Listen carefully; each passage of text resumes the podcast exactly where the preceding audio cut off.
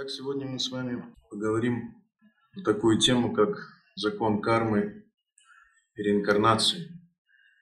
Или иначе говоря, карма – это тот термин, который сейчас как бы входит в обиход, по крайней мере, российских людей. Те, кто ближе каким-то образом столкнулся с эзотерическими знаниями, для него это уже, так сказать, знакомый термин, слово карма. Но некоторые люди, они воспринимают слово карма как нечто заграничное. Мы уже с вами вчера об этом говорили. Они говорят, а вот у нас в христианстве кармы нет. Или они говорят, вот, а у нас в мусульманстве кармы нет. Или у нас в марксизме, ленинизме нет кармы. Мы ее отменили. И так у многих людей разные представления, что такое карма. И многие люди не совсем, наверное, понимают, о чем сами говорят, а когда говорят, а у нас нет кармы. Вот у вас там карма, а у нас нет ее. Итак, мы сегодня выясним, есть ли карма где-то или нету. Будем ее искать повсюду. И определим те места, где она находится, где она живет. В каких местах она есть и в каких местах ее нету. Этой кармы. Или иначе говоря, то, что а, в русском варианте мы называем словом «судьба». Как вы думаете, судьба есть у христиан? Есть, да? Удивительно. Первый раз я об этом услышал. Так вот, слово «карма» в русском варианте можно назвать слово... Это полностью отражает смысл слова «карма» или закона кармы. Это судьба. Судьба. Итак, сегодня мы поговорим о законе судьбы. Что же такое судьба? Закон это или что-то такое? Что мы не хотим, а на нас кто-то это навесил. Мы говорим, вот Бог нам вот так вот устроил, что мы так родились в Сибири с такой внешностью, денег нету, Бог все деньги это отмел. А вот тому подлецу или тому поганцу, наоборот, отдал все, у нас забрал, а тому отдал. Где справедливость, куда Бог смотрит и так далее. То есть очень многие существуют представления разного типа, разного толка это все связано также с кармой.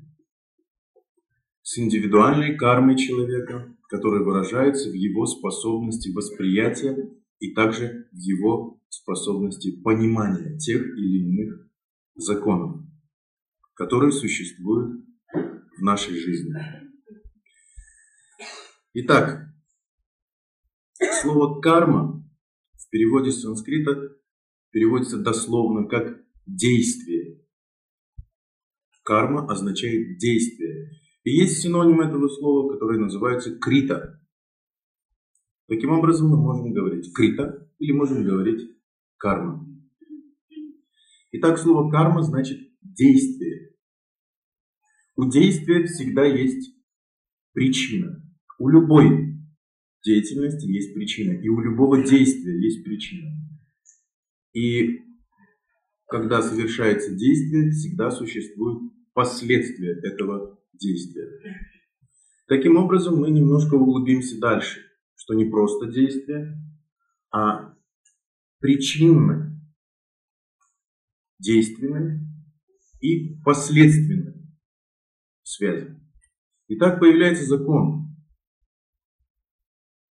что любое действие имеет причину и имеет следствие. И так появляется закон, который говорит, о том, что настоящее – это следствие прошлого и причина будущего. Появляется закон причинно-следственной связи. И когда мы говорим «настоящее», это результат прошлого и причина будущего, то мы, несомненно, говорим о времени. Мы не просто говорим о деятельности или о действии, потому что настоящее – это время, прошлое, когда мы говорим, мы подразумеваем время. И когда мы говорим будущее, на что мы указываем? Опять же мы указываем на время. Итак, карма или действие совершается во времени. Как в Библии говорится, время разбрасывать камни и время их что? Собирать. Время сеять, время пожинать. И так мы можем думать, что нету нигде ни в Библии закона кармы, нигде не говорится о реинкарнации, но это только лишь в силу нашего собственного восприятия. Одни люди смотрят на какое-то событие и так его воспринимают определенным образом. Другие люди совершенно по-иному воспринимают, порой противоположно. Одно и то же событие, одно и то же действие можно воспринимать противоположно. Как фильм, если мы смотрим какой-то фильм, у нас могут быть очень разные мнения, противоположные мнения. Кому-то фильм понравился, кто-то понял что-то из этого фильма таким образом, кто-то понял таким образом. Итак, все мы индивидуальности, и все мы имеем мнение. У каждого у нас есть собственное индивидуальное, присущее только нам восприятие и отношение. И также есть индивидуальное понимание. Почему же мы все такие разные? Почему мы не можем прийти к общему какому-то знаменателю, пониманию? Как вот говорят в народе, на, на вкус и на цвет, товарищи, нет. Одним одно нравится, другим другое. У одних одно отношение к чему-то, у других другое. Бывает какое-то общее отношение. Бывают какие-то, как мы говорим, общечеловеческие ценности, общечеловеческие какие-то э, действия даже мы совершаем. Итак, все это зависит от кармы. Карма существует индивидуально. Итак, закон кармы, что это означает? Что все, что мы посеяли в прошлом, сегодня мы пожинаем. Все то, что мы делали в прошлом, мы сегодня пожинаем. И как мы это будем пожинать, и как будем использовать то, что мы пожали, определит наше будущее. Итак, ведическая литература описывает несколько этапов или несколько разделов закона кармы. И мы вчера с вами немножечко затронули эту тему, что первое описывается как угрокарма, ужасная карма. Когда мы ничего в этой жизни плохого никому не сделали, но с нами происходит или с кем-то, мы видим, с какими-то людьми происходят ужасные вещи. Вдруг их поймали бандиты и зарезали, нанесли им там 142 ножевых ранения. Человек никогда в жизни не пил, не курил, никуда не лез, жил спокойно. И вдруг на него нападают где-то на улице. Просто так, даже без причины ограбления. Какие-то наркоманы просто побаловаться решили. Попросили закурить. Он нету. Кому-то что-то не понравилось. Один раз ударили, второй раз ударили. Он начал отмахиваться. Вытащили нож. И не просто закололи человека, а нанесли ему 142 ножевых Это называется кугра Или когда какой-то ребенок вдруг в детстве попадает под машину, ужасная смерть, переезжает автобус. Он никому еще не успел ничего плохого сделать. И ужасная такая смерть что мать не может даже смотреть на останки своего ребенка. Сердце сжимается, сердце не выдерживает, мать падает в обморок. Она не может видеть такое тело, раздавленное. Его даже не собрать. Есть косметологи в моргах, и они не могут даже сложить это тело. Поэтому с закрытой крышкой гроб. Все это называется угрокарма. Я не буду приводить примеры. Ужасно все это. Мы только должны запомнить одно слово на санскрите. Угра ужасная карма. Когда в этой жизни, казалось бы, ничего человек никому не причинил, никакого зла. Иногда люди говорят, ну ладно, эти понятно, почему получили, они были такие нехорошие. Но этот был прям святой. Что ж с ним произошло? Или эта женщина была святая, с нее содрали сережки вместе с ушами? Очень много разных вещей происходит. Очень много. Это называется угракарма. И описывается этот закон. Угракарма. То есть ведическая литература описывает, почему происходит. И в частности, можно немного почерпнуть понимание, вот есть такая седьмая песня, часть первая, Шримад Бхагаватам, такое произведение. Шримад Бхагаватам является самой главной Пураной. Самой главной Пураной. Вчера я э, частично затрагивал этот момент, связанный с Пуранами, такие произведения, такая, так, такие литературные памятники ведические, которые называются Пураны. И в частности, я вспоминал вам, помните, сказку о золотой рыбке, там, о э, курочке ряби, вот это, золотом яйце творения. Также это тамасика, то есть для невежд. Все такое в иносказательной, в аллегоричной форме дается им знания о космосе, о строении, о пребывании, о целях пребывания живого существа в материальном мире. Также существует страсть, мы вчера с вами также обсудили это частично. И существует благость. И есть еще шутха сатва, чистая благость. И среди всех 18 пуран одна только относится к чистой благости. Не просто к благости, а чистой. Ее называют Маха Бхагавата Пурана, то есть великое божественное откровение. Из всех Пуран она является самой высшей, предназначенной для самых чистых сердцем людей. И она называется Шримат Бхагавата. 12 песен, она состоит из 12 песен. Иногда люди не знают, почему называются песнями. Поскольку Бхагавата Пурана является божественным откровением, она полностью духовна. И практически все веды относятся к категории Апауруши Шабда, нематериального создания. То есть вся ведическая наука приходит из духовной сферы. И слово Шабда, Апауруша, это означает нечеловеческое. То есть ее не люди придумали, никакие мудрецы, никакие риши, ни махатмы. Они лишь получили это сверху. Слово Шабда означает трансцендентальный звук, то есть духовный звук. Пара пракаш, то есть получили из духовного неба. Пара виома еще называется, духовное небо. Из духовного мира непосредственно. И ведическая литература описывает, что в духовном мире каждое слово песня, а каждый шаг танец. Вот почему Шримад Бхагаватам называется песней. Что все здесь написано в рифму, все строго в стихах, с глубоким философским смыслом, и Шримат, стихи Шримат Бхагаватам, как, так же, как и вся ведическая литература, определенным ритмом поется. Если вы помните, вчера я вам рассказывал о саммаведе. Самма означает пение. Мантры не просто произносятся, вы должны знать, как их петь. И э, саммаведа описывает, как правильно петь молитвы. Даже в христианстве вы не можете просто их говорить, они должны петься. То есть определенным ритмом, определенным образом это делается. Так же, как и в буддизме, в мусульманстве и в разных других практиках.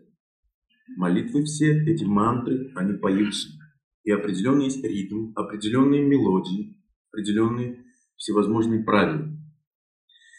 Итак, как раз вот в Шримад Бхагаватам здесь есть такой стих,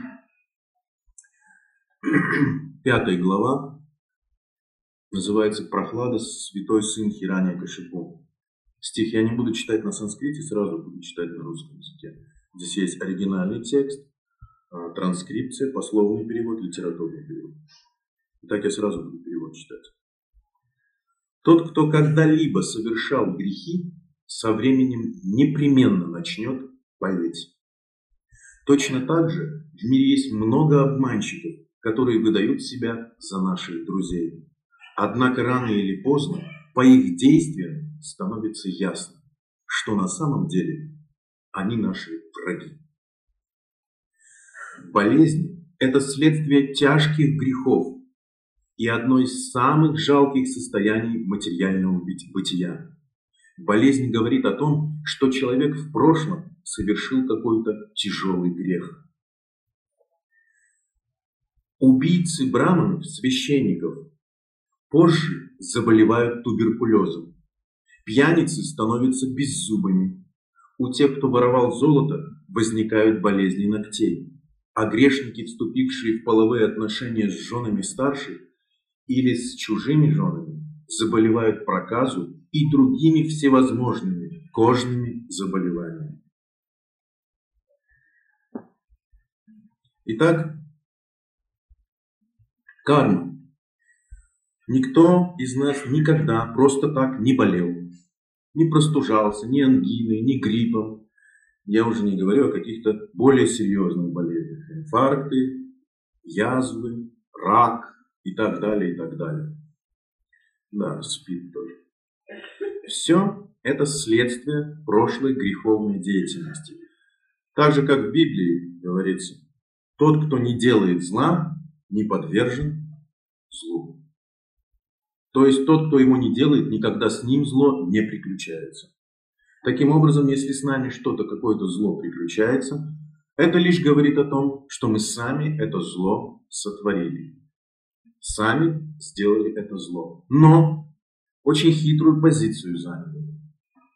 Мы не помним, что мы сделали. Наша память, мы уже с вами обсуждали, что век Кали люди очень сильно деградируют. И практически память наша находится на самом примитивнейшем уровне. Поэтому мы записываем на магнитофон. Даже вот видите, я бумажки всякие разные, чтобы не забыть, где какую тему не уклониться. Что-то, какую-то тему записываем очень много. Итак, память наша стала очень слабой. Иногда люди спрашивают, почему мы не помним, что мы сделали в прошлом. Но самое интересное, что мы и не помним, что мы в этой жизни делали.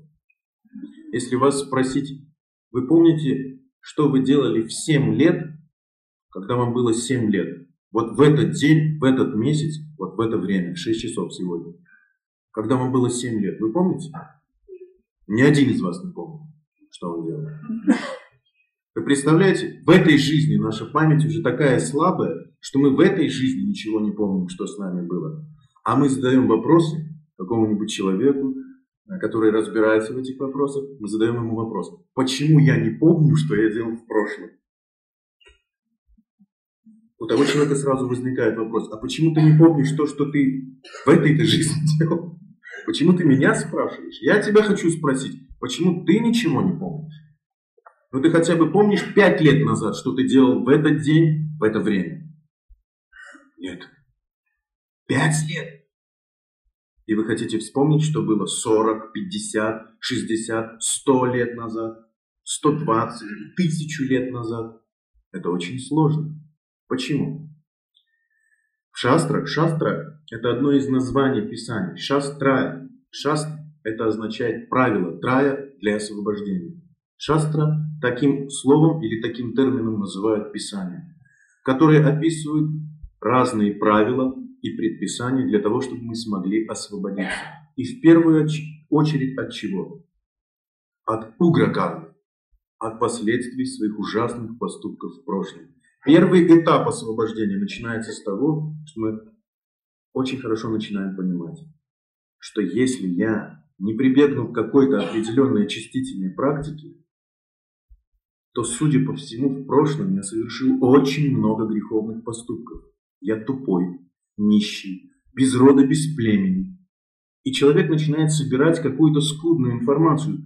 Маленькая искра понимания пробивает его ум или его интеллект, и он начинает понимать, что он не так-то уж и хорош, что очень примитивная него.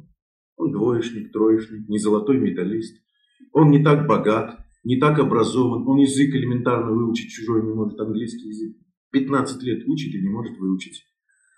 Он пишет с ошибками, в слове у него по 10 ошибок, где причастные, причастные обороты не знает, не знает, как выделять прямую речь, знаки препинания не выставляет. Ему уже 50 лет он делает ошибки в своих текстах. И человек еще имеет высшее образование. Иногда даже люди, имеющие кандидатские, докторские, такие ошибки совершают, орфографические, грамматические. Удивительно. Необразованные при всех своих регалиях и так далее. Рождаются в очень плохих семьях. У многих нет отцов, матерей. Или они простолюдины, рабочие или крестьяне. Наша страна очень удивительна. Страна рабочих и крестьян. Практически вся интеллигенция была уничтожена. Вся интеллигенция была уничтожена. И остался определенный слой. В ведах описывается, что любое общество делится на четыре сословия. И первыми, самыми высшими являются браманы. Такой термин есть. Браманы – это те, кто постигли свою духовную природу. То есть могут отличать дух от материи. Самые высокоинтеллектуальные люди. Они, как правило, ученые и священники. Это самые высокоинтеллектуальные люди. Следующими у них самая хорошая карма. Следующие люди или класс называется кшатрия. Кшат означает боль, трая освобождать. Кшатрия это означает военный или воин. Войны политики и руководители. Все они стоят в одной категории. Поскольку, говорится, никто не может быть руководителем, если он лично по своей собственной природе является трусом. Никто не имеет быть правым директором любой фирмы, любого общества, директором завода, кем-то там первым э, председателем горосполкома. То есть это все руководящие должности. Если он сам, как человек, по природе своей трус. Это запрещено. Говорится, что люди, все, кто будет ему подчиняться, будут страдать. Потому что этот человек сам, как мужчина, как человек, вот без всех регалий у него берите, он трус. Он будет видеть какую-то драку и испугается туда влезть. Он не пойдет там на ножи, на вилы или на что-то. Он трус. Сам по своей природе. И веды запрещают таким людям быть руководителями. В первую очередь, говорится, качество руководителя. Любого ранга. Он должен быть храбрым человеком от природы. И воспитан должен быть как воин. То есть благородный, воинственный человек. Итак, эта категория называется кшатри. Кшатри. Следующая категория. У кого карма еще похуже, то есть кто погреховнее был в прошлом, он рождается в сословии, которое называется вайшья. Это означает торговец. Торговцы, коммерсанты, банкиры, финансисты. Это называется вайшья. Те, кто ниже кшатриев, и не говоря уже ниже брамны. И последний, те, у кого очень плохая карма. Называются они шудра. Шудра означает на санскрите низший. Шудра – это класс рабочих и крестьян. Те, кто может выражать себя только в физическом труде и в служении другим. То есть они идут в наемный труд. Они отдают свои мускулы, свое тело в наемный труд за то, чтобы получать зарплату и так далее.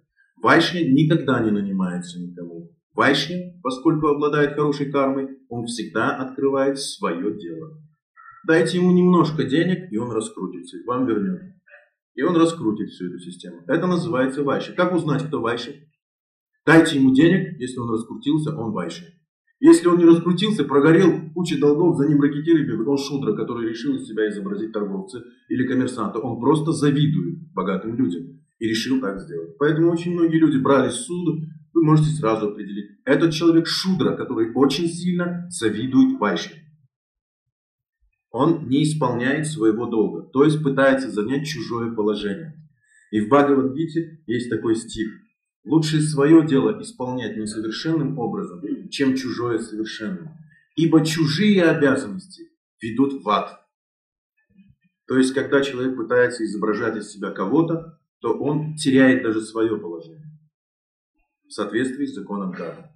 Поскольку каждый будет действовать все равно в соответствии со своей собственной природой. Поэтому есть даже такой стих в Коранах, который говорит, если на собаку одеть царскую корону и посадить ее на трон, если вы зайдете к ней в залу, она не выдержит, она подбежит и обнюхает вам ноги. Это означает, что если у нас есть какая-то природа, то при какой-то определенной ситуации мы не выдержим. Эта природа вылезет наружу.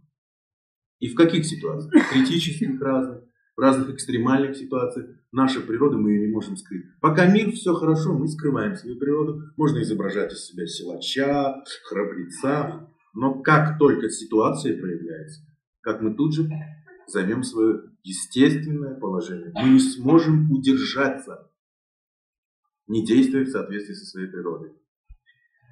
Итак, общество делится на эти четыре категории. Еще раз напомню, браманы – интеллектуалы, кшатри – воины, руководители, политики, вайши – торговцы, банкиры, финансисты и шудры – рабочий класс. Если вот нас сейчас с вами изолировать, на какой-то остров поселить, то мы с вами автоматически разделимся на эти четыре, на четыре эти категории. Кто-то займется физическим трудом, кто-то начнет торговать тут же. Сразу найдет, где что продать, где у кого что стянуть, где что ответить. Кто-то начнет руководить, защищать. Почему ты там так говоришь? Я вот начнет сражаться. А кто-то начнет соображать головой, как всем нам тут устроиться, как обустроиться, как правильно конфликт нам надо выжить и так далее. Кто-то начнет думать головой. Это произойдет естественно, поэтому это естественное деление общества. То есть природой так. Так устроено Всевышнее, что люди всегда делятся в соответствии со своей кармой. И есть другие классы людей, ниже шуток. Первая категория описывается ниже шуток, то есть тех, у кого более худшие еще кармы. Их называют млечки. Млечки, млечка означает мясоед. Мясоед. Человек, который употребляет постоянно в пищу мясо. Он считается ниже шудры. Ниже шудры. Ниже рабочего ведической классификации. Следующие называются явана. Явана это означает тот, кто ничему не следует, никаким правилам, никаким ограничениям. Это еще ниже млечь. Явана. И последний есть категория, называется чандалом. Тот, кто и ты шапаком и так. Это означает тот, кто есть, ест собаку. Шапаком это на санскрите собака значит. Тот, кто ест собаку, он даже ниже явана. Это все уже, ниже некуда. А те, кто уже ниже чандалы, их называют двипада пашу. Двипада пашу. Двуногие животные. Двипада пашу. Две это два. Пада это стопы. Ноги. И пашу животное. Двипада пашу. Те, кто уже что-то все подряд ест, всяких жуков, пауков, гусениц, устриц, там, ну, все, все, все, все остальное, кто ест. Вот, допустим, французы там есть. Я не шучу. В Китае едят все подряд. Как э, один духовный учитель, он смеялся, он говорит, китайцы едят все, что плавает, кроме кораблей, и едят все, что летает, кроме самолетов. Остальное все они. Все. Все идет в пищу. Итак, есть люди еще ниже этого уровня. Их называют Випада Пашу. Но ведическая концепция, она говорит о том, что если человек становится млечкой, явной или чиндалом, то он уже относится к категории Випада Пашу, двуногих животных. И в Бавиши Пуран, Бавиши Пуран, если вы помните, я упоминал эту Пурану, Кавишья означает будущее. Предсказание будущего. Есть описание, как в век Кали, когда практически все личности, каждую эпоху общество деградирует на 25%. В Сати-югу 100% благочестивые люди. В Трета-югу 25% появляются неблагочестивые. То есть 25% общества неблагочестивые. 75 еще благочестивых. В два пара югу общество делится пополам. Пополам. 50 на 50. 50 благочестивых, то есть следует всему, и 50 нет. В век Кали остается всего 25% благочестивых людей и 75 неблагочестивых.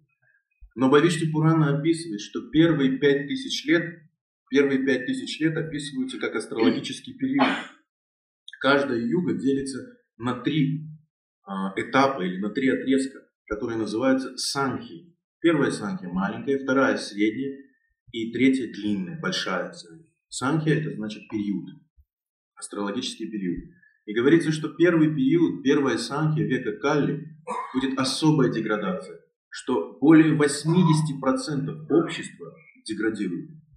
То есть практически на сегодняшний день мы с вами можем не удивляться, что кто-то вообще не, не принимает ведическую концепцию или не понимает закон кармы, реинкарнации, многомерность пространства, а, что существуют параллельные измерения, что существуют другие живые существа и так далее, что люди не произошли от обезьяны, не было никакой теории, эмбриональной теории Геккеля, и Дарвин такую намолол ересь. Мало. То есть из 100 человек едва ли 20 смогут это понять принять это. 80 сразу отвергают. И поскольку мы с вами все привыкли и живем в обществе, мы же большевики, да? Вы в курсе о том, что мы большевики? Мы бы сейчас здесь вот истину выбирали бы большинством. И если больше человек проголосовали, значит это истина. Это бред. Истина от большинства не зависит. Не даже в Сате Югу она не зависит от большинства. Тем более в Кали Югу. Поскольку большинство-то людей как раз что? Деградировало деградировало большинство. И если мы будем опираться на большинство, то мы всегда будем принимать неправильные решения. всегда. Итак, это очень важный момент, который мы должны понять. Как описывается век Кали. Итак, первая Санхи, первые пять тысяч лет, говорится, будет очень греховными. И мы видим, как за пять тысяч лет общество деградировало, очень сильно деградировало. Практически люди векали все млечки, яваны, чандалы и даже те, кто ниже. То есть випада пашу, практически ведут животный образ жизни. Веды описывают, что четыре потребности существуют у животного, которые есть у человека. Но человек эти потребности совершает для пятой деятельности. У животных пятой нет. То есть человек определяется пятой, вид, пятой деятельностью. То есть цель четырех этих потребностей пятой деятельностью заниматься. У животного все четыре это и есть цель. Какая же цель? Еда, сон, секс и оборона. Это четыре потребности любого животного. У человека также есть эти потребности. Еда, сон, секс и оборона. Для чего? Для пятой потребности. Атату Брама Джигиаса. Веданта Сутра начинается с этого стиха. То есть суть всех вед. Вед, веды анта. Анта означает цель или суть вед. Познать абсолют. Уйти, вырваться отсюда. Уйти или вырваться из круговорота, из круговорота рождения и смерти и вернуться назад домой, в духовный мир, на одну из планет Вайкунхи, которую мы некогда покинули. По собственному желанию. Хотели попробовать быть независимым. И это определяет человека. Если человек спит, ест, совокупляется, обороняется, но все это делает не для этой цели, он называется, как вы думаете? Животное. Двипада пашу. Как вы думаете, много таких людей сейчас? Почти. Почти. Не все. Почти. Почти. На сегодняшний день мы говорим, смотрите, такой маленький город, полный зал. Здесь 400 мест, там еще там стулья стоят. Вам есть дело до этого. Многим нет до этого дела. Вы необычные люди. Говорится в век Кали, повишьте Пурана описывается. Только самые разумные из разумных смогут постигать ведическую мудрость. Самые разумные из разумных века Калли примут ведическую концепцию и будут ее распространять. Смотрите, удивительно. Подчеркивает, что век Кали это смогут сделать только самые разумные из разумных. Есть просто разумные люди, а эти будут еще отобранные через всех разумных. Это вы. Удивительно. Это не лесть, это так на самом деле. Я вам цитирую стихи, перевод этих стихов. Итак, первая санки, пять тысяч лет, полная деградация. И в эти пять тысяч лет описывается, каким образом люди будут спасаться, чтобы какая-то ниточка у них оставалась с истиной, то есть с абсолютом. Как они будут воспринимать свое бытие и как они будут с небесами жить, в каких отношениях они будут с высшими проявлениями. И первое описывается, что через две с половиной тысячи лет от начала века Кали Всевышний явится как Господь Будда в провинции Гая, как сын Анджана. Итак, первое описывается, что Всевышний Господь не зайдет, это называется аватара, на санскрите аватара. Аватара означает не зашедший из духовного мира. И термин аватара применяется только по отношению к Всевышнему, к высшему объекту. То есть сам Бог, говорится, Всевышний явится, то есть аватаром, явится в обществе людей, как Господь Будда. И он родится в Гае и будет сыном Анджана.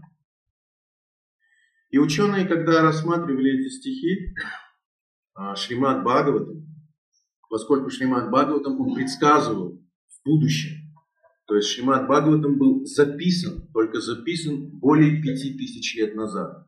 А мы знаем, что две с половиной тысячи лет назад Будда явился на самом деле. И ученые говорят, на самом деле Будда родился таком городе Лумбини в Непале. Это исторический факт. Будда родился в Лумбини, в Непале. Он не родился в Гае. А там говорится, что Господь Будда явится или родится в провинции Гай. Дальше ученые говорят, его мать была царица Махамая. Ее на самом деле звали Махамая. Это исторический факт, что мать того, кого мы сейчас называем Будда, его мать их звали на самом деле Махамая. И значит, Шримад Бхагаватам не авторитетное произведение. Во-первых, Будда не родился в Гае, и его матерью не была никогда никакая Анджана. Но Шримад Бхагаватам могут читать только посвященные. То есть те люди, которые уже образованы в ведическом знании. Те, кто находится в какой-то ученической цепи, которых всего четыре. На нашей планете всего четыре. Итак, первое, первое, что они не знали, что Будха на санскрите, сейчас мы говорим Будда, но на самом деле на санскрите называется Будха. Будха – это состояние просветления в йоге, это состояние параллельное самадхи. Помните, мы вчера с вами обсуждали восьмиступенчатую йогу? И результатом, то есть целью йоги всей, является достижение состояния самадхи. Или еще это состояние называют Будха. Будха.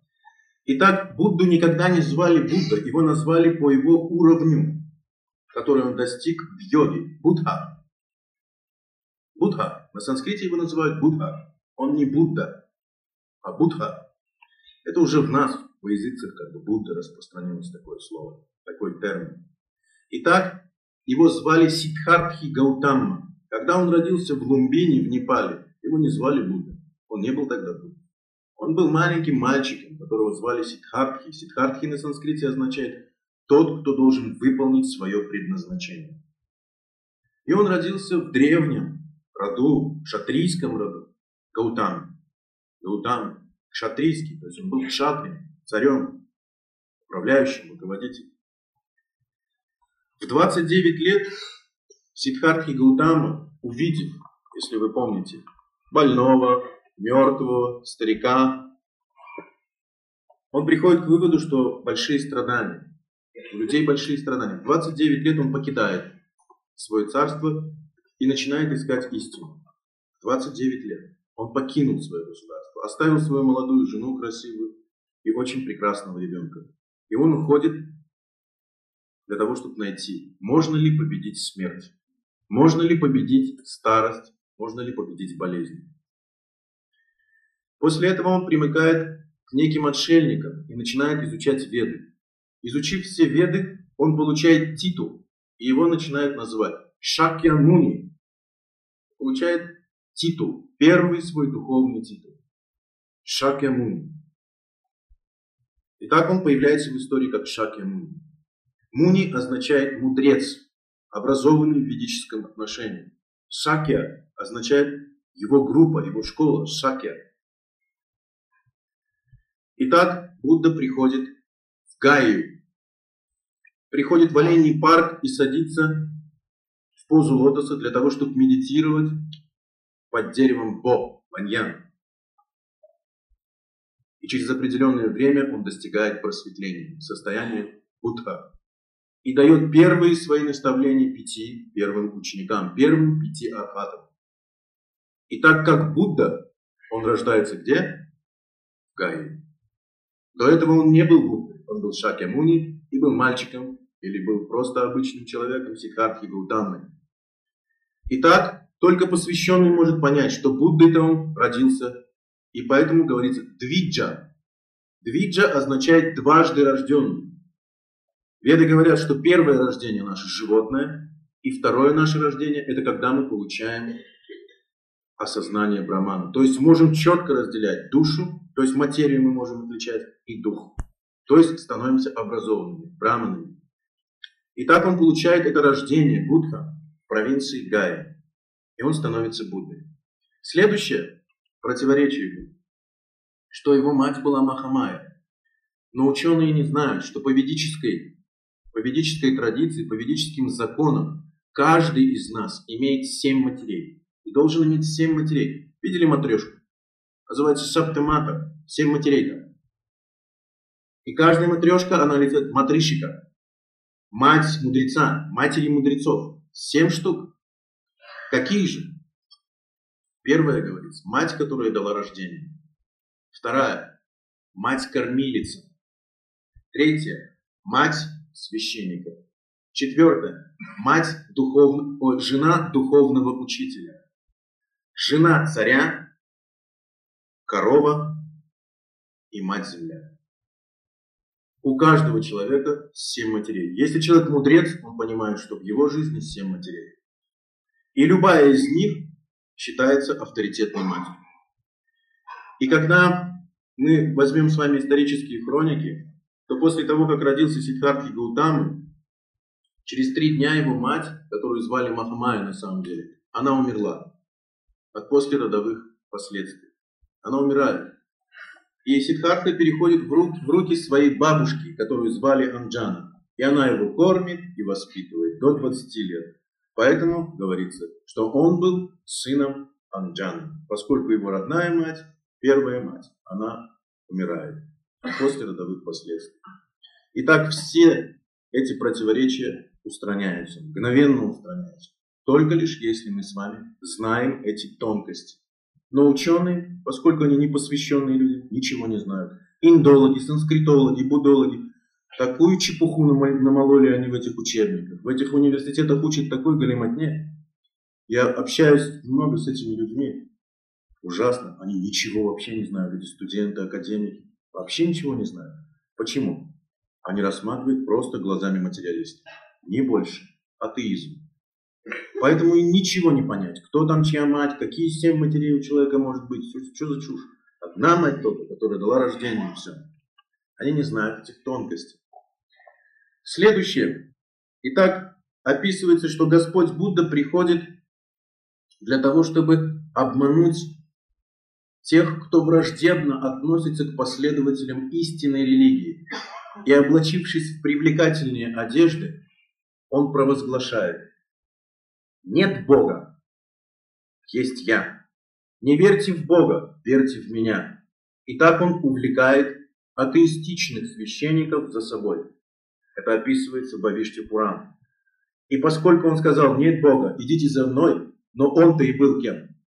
Богом, говорится, он вытащил это. То есть эту линию падших браманов, падших священников он вытаскивает и, и провозглашает учение закона Ахимсы. Ахимсы. Не причинение вреда ни одному живому существу. Химса означает насилие, ахимса означает ненасилие. И он провозглашает две ветви. Первая ветвь называется Хиравада или Хинаяна, вторая ветвь называется Махаяна. Малая южная колесница и большая северная. Малая южная, короткий путь, йога-чары для очень продвинутых людей. И Махаяна – это ламаизм так называемый. Соединение шаманизма и буддизма вместе. Для тех, кто не способен следовать правильным предписаниям и которые могут просто из одной жизни очищаясь, переходить в новую, и в какой-то из жизней они поднимутся до хиная, то есть до строгих правил и предписаний. Для тех людей, которые не способны следовать более строгой, строгому образу жизни. Это с Буддой. Далее, говорится, после Будды царь Шаливахана путешествует в Гималаях. И в Гималаях он повстречал удивительного человека в белых одеждах, там написано, он встречает садху. Садху означает тот, кто испытывает сильную любовь к Богу и ко всему его творению. Высшая ступень духовного совершенства называется словом садху, святой. Святой, который испытывает сильную любовь к Богу и ко всему ему творению. Любовь. Просто он там сострадает. Любовь прямо Он встречает этого человека, и он спрашивает его, кто ты? И тот ему отвечает на санскрите, на чистом санскрите, там подчеркивается, что Шаливахана был ошарашен, он сам был очень продвинут в санскрите. И этот человек ему отвечает, Ишапутра чамам види кумари гарбхи самбавам ахам иссам асихинамам. Я есть сын Бога, рожденный от девы. и все будут знать меня, как Иисус Мессия. И дальше он говорит, я пришел для того, чтобы создать новую религию для млечков, чтобы они совершенно не деградировали. Они будут нечисты привычками, но сердца многих будут очень искренними, и они достигнут просветления.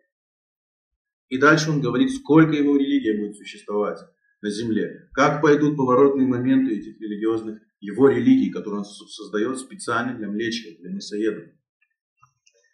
Следующим этапом описывается следующая личность.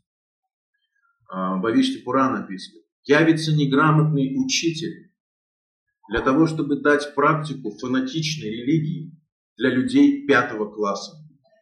И будут звать его в народе Хазрат Мухаммед. И описывается в Шива Пуране диалог между Господом Шивой и его супругой Парвати, когда он говорит, что Господь приказал мне, чтобы я отправил на землю Мессию. И он отправляет Байтала. Байтала – это царь, а, как бы царь всех сущностей. Это очень высокий, высокий иерархический чин Байтала. Он царь всех сущностей. И говорится, он приходит на землю, и он говорит, через него я распространю религию фанатичной практики. Через него. И будут его звать Хазрат Мухаммед. Это также предсказывает, что придет Хазрат Мухаммед. И в эти пять тысяч лет, описывает Бавишти Пурана, это будут самые основные религиозные течения. Буддизм, христианство и мусульманство. Санхи заканчивается Юга Санхи. Через пять тысяч лет закончится Юга Санхи. И предсказание дальше описывается, что наступит золотой век. Десять тысяч лет золотое вкрапление в век, век Кали. Десять тысяч лет. Говорится, что ведическое знание распространится по всей планете. По всей планете. Очень быстро. Очень быстро. Восстановятся все ценности прошлого. Люди будут воспевать святое имя, будут в каждой семье будут читать Шримад Бхагаватам и Бхагавадгиту, будут вкушать пищу только предложенную Богу. Люди очень хорошо начнут очищаться, и воцарится мир и благоденствие. И 10 тысяч лет будет золотой век. Также наряду с этими предсказаниями Есть и много других предсказаний, но сейчас мы остановимся на этом. Итак, карма. Как же это связано с кармой? Э, описывается. Магомед приходит для людей пятого класса. Христос приходит для млечих. Будда приходит для падших священников. Посмотрите века. Все эти религии для ненормальных людей. Удивительно одни, для, для тех, Будда приходит, для тех, чтобы обмануть тех, кто враждебно относится к последователям истинной религии. Христос приходит, чтобы создать новую религию для млечков, которые ниже шудр. И Мухаммед приходит для того, чтобы создать религию яванам. Тем, кто ни к чему вообще не склонен следует. Чтобы и они фанатично следуют чему. И специально поворачивают так философию, чтобы привлечь все эти уровни каким-то образом, чтобы они смогли развиваться в духовной жизни. Так описывает Вавишти Пурана этот момент. И все люди, которые каким-то образом следовали чему-то в этих трех религиозных системах, они с легкостью, говорится, будут принимать ведическую концепцию, некогда ими утраченную в силу греховной деятельности, то есть понимание. Итак, в соответствии с законом кармы, люди получают пять основных психотипов и также пять основных уровней восприятия и сознания, которые на санскрите называются панчи-кроша. То есть, чем больше грехов мы совершаем, тем в следующей жизни мы становимся более примитивными в своем интеллекте, в своем сознании, в своем восприятии и понимании. Итак, если вы, кто-то из вас помнит, эти панчи кроши описываются так, что это зависит от нашего благочестия, то есть от того, совершаем мы хорошие поступки или нет. Каждый греховный поступок, каждый нехороший поступок ведет к тому, что мы становимся все более примитивнее и примитивнее. И так описывается самый низший уровень сознания. Называется анумая. Анумая. В соответствии с законом кармы человек получает такой тип сознания. Ану означает еда. Майя слово означает влияние. Человек находится под влиянием еды, его сознания. И он все мерит в мире продуктами питания и одежды. Я уже рассказывал об этом, когда люди говорят, раньше жили лучше, колбасы было завались, водка была дешевая, и сейчас они также все мерят. Они продолжают все время жить магазинами. Они работают для того, чтобы колбасочку, ребеночку там, или там, мужу там сосисочки, там, ну и самой немножечко пол сосисочки, или так далее, далее. Э, ботиночки вот такие, там шапочка и все остальное. До другого даже дела нету. И смотреть телевизор, как другие сосиски говорят. Ну, там богатые плачут, там что-то там, это какая-то Наталья Аррера бегает туда-сюда, там какие-то деньги переносит туда, кто с кем переспал, и все остальное. Секс, еда, сон, оборона. По телевизору то же самое они смотрят. Это называется анумая. И на уровне анумая существуют религии и цивилизации. Если наш такой, таков уровень нашего сознания, то да, даже религия для нас становится источником анумая. Что мы просим у Бога? Еды. Ом агаранам ду, ом агаранам део. Если ты Бог, дай еды, дай еды. Если ты Бог, давай жрать. Я тебе молюсь, а ты жрать не даешь. Дай хлеб насущный на каждый день. И прости долги. Столько долгов сделал вообще. Прости. И не вбить его искушение, еще раз долгов наделай. И избавь от этого лукавого, там он все время на меня зуб точит. Такой большой острый. Это называется понимание анумая. На самом деле люди так понимают. Вы смеетесь, но это факт. Люди именно так воспринимают. И для них религия становится источником еды. Именно источником еды. Поэтому они думают, хлеб насущный – это еда. Несомненно, они буквально воспринимают. Таков уровень их понимания. Следующий уровень сознания называется чуть-чуть повыше. То есть менее, поменьше греховные люди. Они находятся на уровне сознания, на кроши называется. Они на, на, находятся на этом. Два, два кроши называется пранамая. Прана означает жизненный воздух, прана или та энергия. Прана, майя, это означает влияние жизни на них оказывает. Это люди, помешанные на здоровье. Обливаются, чакры раскручивают, там все тренируются, что-то там делают, пипи, пипи, пипи, пипи, бегают, прыгают, дышат правильно. Там по системе того, по системе того, спасибо природа, спасибо люди, спасибо Порфирий Корнеевич, там или что-то еще. Рано. И верхом кульминации пранамая является хатха-йога. Гимнастика. Они все там, ноги заворачивают себе. Асаны. Они думают, что йога это гимнастика. Это называется пранамая. Они говорят, было бы здоровье, остальное все будет приложится. Здорово, как здоровье, это пранамая. Когда вы говорите все время о здоровье, было бы здоровье, желаю крепкого здоровья. И все время здоровье выделяете. Значит, вы сами на уровне пранамая находитесь. Это очень низкие уровни. Они все относятся к двипаду. Следующий уровень называется манумая. Мана означает ум, влияние ума. Когда вы думаете, а эти со здоровьем, с жратвой, что это, дураки какие-то. У этого сила есть, колпак не варит, так сказать. А это все едят как животные, все подряд. Вы уже более умный. Ум и вы начинаете собирать очень много информации. Вы знаете английский, французский, немецкий, итальянский, китайский, хинди и так далее, санскрит. Вы очень много знаете. У вас очень большой, широкий интеллект, очень широкий кругозор. Вы интеллектуал. С вами приятно разговаривать. Вы все знаете. Вы закуриваете и все знаете. Вы наливаете и все знаете. Вы занимаетесь гадостями, все знаете. Вы знаете Библию, знаете Коран, знаете все эти веды, все знаете, вас что не спросили, тут же шпарите наизусть. Но вы гад гадом. Да, вы же курить бросить не можете. Вы воруете, крадете. Вы очень плохой человек. Это называется манамая. И вы за счет этого пытаетесь достигнуть в обществе уважения.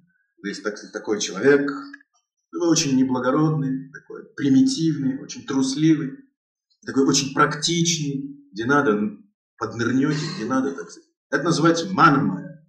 И кульминацией манамая является то, что вы начинаете думать, есть некие инопланетяне. Они уже здесь недалеко на кораблях. Они спасают нас.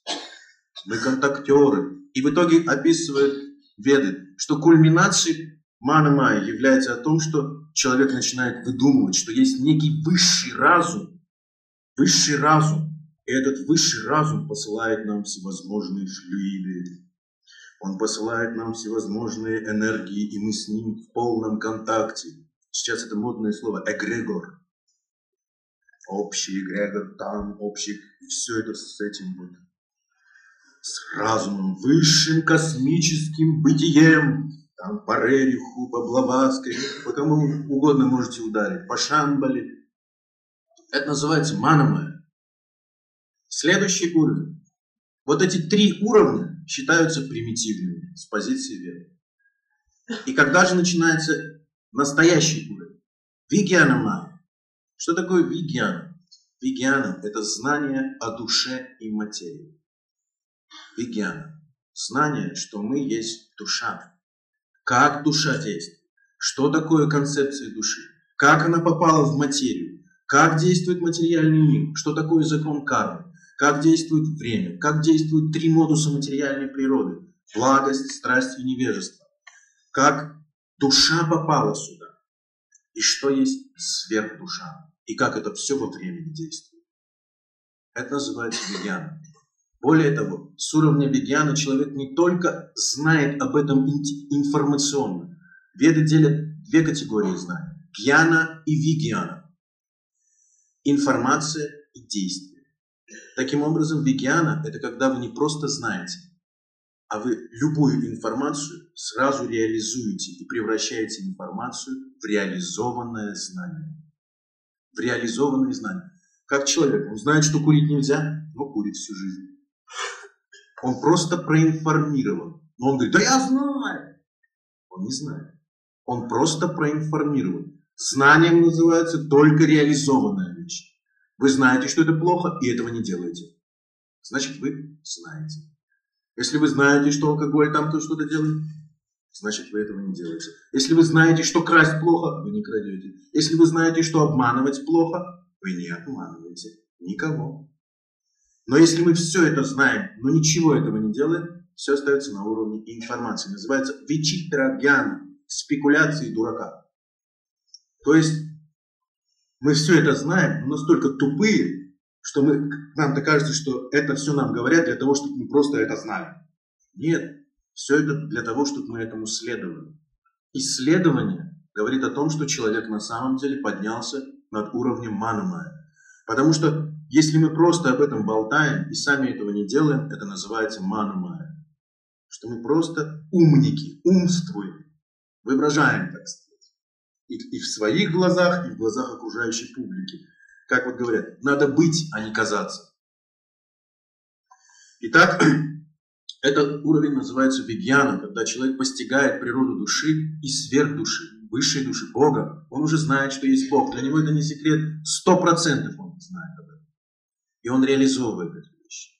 То есть он следует определенным правилам, предписаниям божественной науки. Допустим, в христианстве есть такой диалог, как Христос говорит. Свою истинную любовь вы ко мне про... Тот, кто вас любит меня, того вас любит Отец наш Небесный.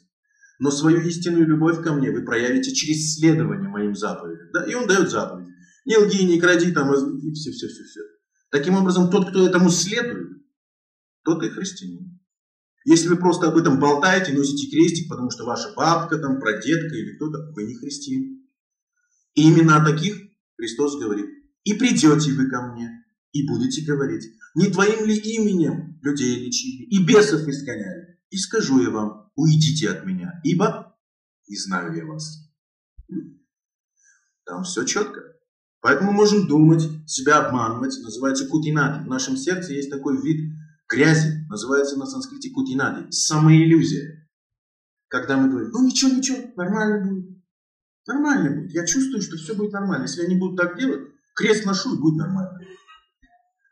Но на самом деле истинная вся эта любовь проявляется через исследование. Это называется вигьяна. И когда мы видим христианина, который исследует, значит он находится на уровне вигьяна майя. Он не животное. Он не мана. он не прана, и он не ан. И понимание его о хлебе насущном, смотрите, с уровня ана, кармический уровень, то есть греховный человек, очень примитивный человек, он думает хлеб, он думает еда. Когда речь идет в молитве «дай хлеб насущный на каждый день», речь идет о еде. Прана думает, что о здоровье идет речь. Мана думает, идет о знании речь. Вигьяна, он думает, о служении Богу идет речь. Что для души хлебом является служение. Ежедневно, если я служу Господу, тогда для души хлеб. Но есть следующий уровень, самый высокий уровень. Он называется анандамай. Ананда это означает полное духовное, любовное блаженство. Вот то, что испытывал Христос. Он на самом деле любил. На самом деле любил. Это называется анандамай. И с уровня анандамай вы только понимаете абсолютную истину. Даже с уровня вегьяны вы к ней только приблизились. Служение просите на каждый день. Но целью этого служения является развить любовь к Богу и ко всему Его творению, как к духовному, так и материальному. И на самом деле хлебом-то для души является любовь. И с уровня вегианы только понимание приходит, что когда говорит «дай хлеб насущный на каждый день», что это духовная просьба, это духовная молитва, не имеет отношения никакого к телу. Речь идет не о еде, не о здоровье, не о какой-то информации и даже не о самом служении, потому что служение невозможно сделать без любви. Вы тогда заставляете себя что-то делать. И он говорит, дай хлеб насущный. То есть это любовь. Пусть не погаснет эта божественная любовь, чтобы я мог в любви все делать. Вот что такое уровни сознания и понимания каждой библейской фразы, фразы Корана, вет или там чего. И если мы с вами имеем плохую карму, то нам очень сложно правильно понять любое, любое описание. Говорит, о, да эти комментарии, чушь какая-то, зачем они нужны? Но комментарии были написаны для людей, которые находятся в гуне благости. И если вы, читая их, ни черта не соображаете и засыпаете, или у вас проблемы какие-то, просто скажите себе правду. Я просто не нахожусь в гуне благости. У меня очень плохая карма. У меня очень низкий уровень восприятия и сознания. Только и все. Вот почему некоторые произведения очень тяжело читаются людьми. Им легче прочитать какую-то книжку, там, кто кого убил, кто на ком поженился, кто кого изнасиловал, там все такое. То есть наш уровень, Випада Пашу. Все это интересует. Страсти, мордасти, там эти все сон, еда, секс и оборона. Кто кого пристрелил там за какой-то чемодан денег и так далее. И кто чья любовница стала. Все. Это мы читаем очень здорово, не спим. Но как только чуть-чуть нам повыше уровень дают, интереса нет. Сразу спать. Как димедрол есть. Вообще самые лучшие снотворные книги, это книги духовные. Самые лучшие снотворные. Пол страницы и уже спишь мертвым сном. Потому что, помните, я вам рассказывал, информационное поле, уровень сознания сразу бух, все, человек выключается, он не может воспринимать ничего. Тяжело, тяжелое восприятие. Итак, вся ведическая система построена на том, чтобы сделать человека ученым, или называют пандита, пандита. Есть такой стих «Ашочанан вашочам твам прагявадачам вашасе гатасум агатасум твам наношу чанти пандитаха». Ты пытаешься говорить как ученый человек, но скорбишь о том, что недостойно скорби. Мудрые не скорбят ни о живых и ни о мертвых. Что же такое пандита? Это означает ученый человек. Кто такой ученый? Кто постиг пять истин, постиг, реализовал их, полностью привел в понимание. Что же пять истин? Это цель веры. Сделать каждого человека понять. То есть знатоком, ученым. Кто же такой ученый? И первое. Тот, кто понял, что каждое живое существо является вечной душой, имеющей в материальном мире оболочку в виде материального тела. Что все мы души, просто это оболочка, которая называется материальное тело. И тело состоит из двух субстанции. Первое называется депо. Это грубое тело. Депо. Оно состоит из огня, воды, земли, воздуха и эфира. И есть тонкое тело, которое называется сукшма шарира. В итоге все элементы присутствуют в земле, поэтому наше тело в высшем своем понимании состоит, как вы думаете, из чего? из праха. А что такое прах? Земля. Пыль. Пыль земли. Поэтому говорят, из земли вышли, да, и в землю уйдете. То есть наше материальное тело состоит из земли, 80% из воды, там есть огонь, воздух, эфир. И земля присутствует. Но земля концентрирует в себе все эти элементы. И есть тонкое тело. Называется сукшма шарира. Тонкое тело. Оно состоит из ума, который мы не видим. Даже если вы возьмете самый крутой микроскоп, вы ум не увидите. Вы понимаете это, да? Ум не видно. Видно только проявление ума. Но сам ум мы не можем видеть. Мозг можно увидеть, но ум не видно. Итак, тонкое тело состоит из маны. Мана значит ум. Следующее. Будхе. Разум или интеллект. Интеллект мы тоже не видим. Из, даже если вот врачи видели хоть раз интеллект, когда в анатомике резали, они не, не видели даже ум, ни разу не видели интеллект. И третья категория, самый тонкий вид энергии, называется Асмита Шакти или Аганкара Шакти. Ложное эго. Ложное эго. То есть это такой вид энергии, который заставляет нас, душу, принимать себя за тело. И постоянно думать, я тело, я русский, я там француз, я кто-то такой, я христианин, я мужчина, я. То есть пол, нация, религия, место рождения, там все, все, все, все, все. И все, что связано с моя жена, твоя жена, мои дети, твои дети, мой дом, твой дом и так далее. Все это материально. Все это находится под влиянием ложного эго. Аханкара Шакти.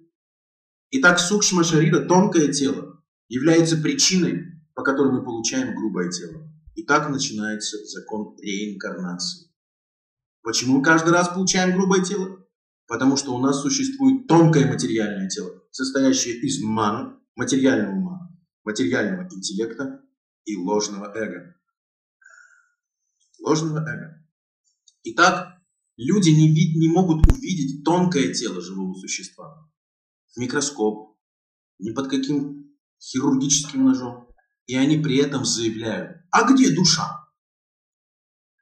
Душа нематериальна. Таким образом, душу невозможно увидеть материальными глазами, материальным зрением, материальным прибором каким-то. Душу можно видеть только духовным зрением, в духовном измерении. Люди даже не могут увидеть ум и заявляют, а что ж я не вижу душу? Если бы хотя бы ум увидели, тогда вы еще могли бы сказать, ну я что-то не вижу интеллекта.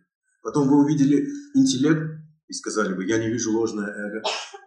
Но проявление эгоизма, проявление интеллекта и проявление ума мы видим в грубом действии живых существ. Или, как говорят, все, что на уме, у нас где? На языке. На языке. Весь наш интеллект также мы дискриминируем, что для нас благоприятно, что для нас неблагоприятно. И наше ложное эго, мы всегда думаем о своем теле, мы все время пытаемся это тело сделать счастливым. Мы не пытаемся сделать душу счастливой. Мы это душа, но мы постоянно пытаемся сделать счастливым тело. Итак, в соответствии с законом кармы, живое существо находится в этом заблуждении. И первое. Второе, что должен знать ученый человек. Пока душа находится под влиянием материальной энергии и отождествляет себя с материальным телом, Душа обречена претерпевать череду рождений и смерти, меняя материальные тела одно на другое. Меняя материальные тела одно на другое. В Шримад Бхагаватам есть стих.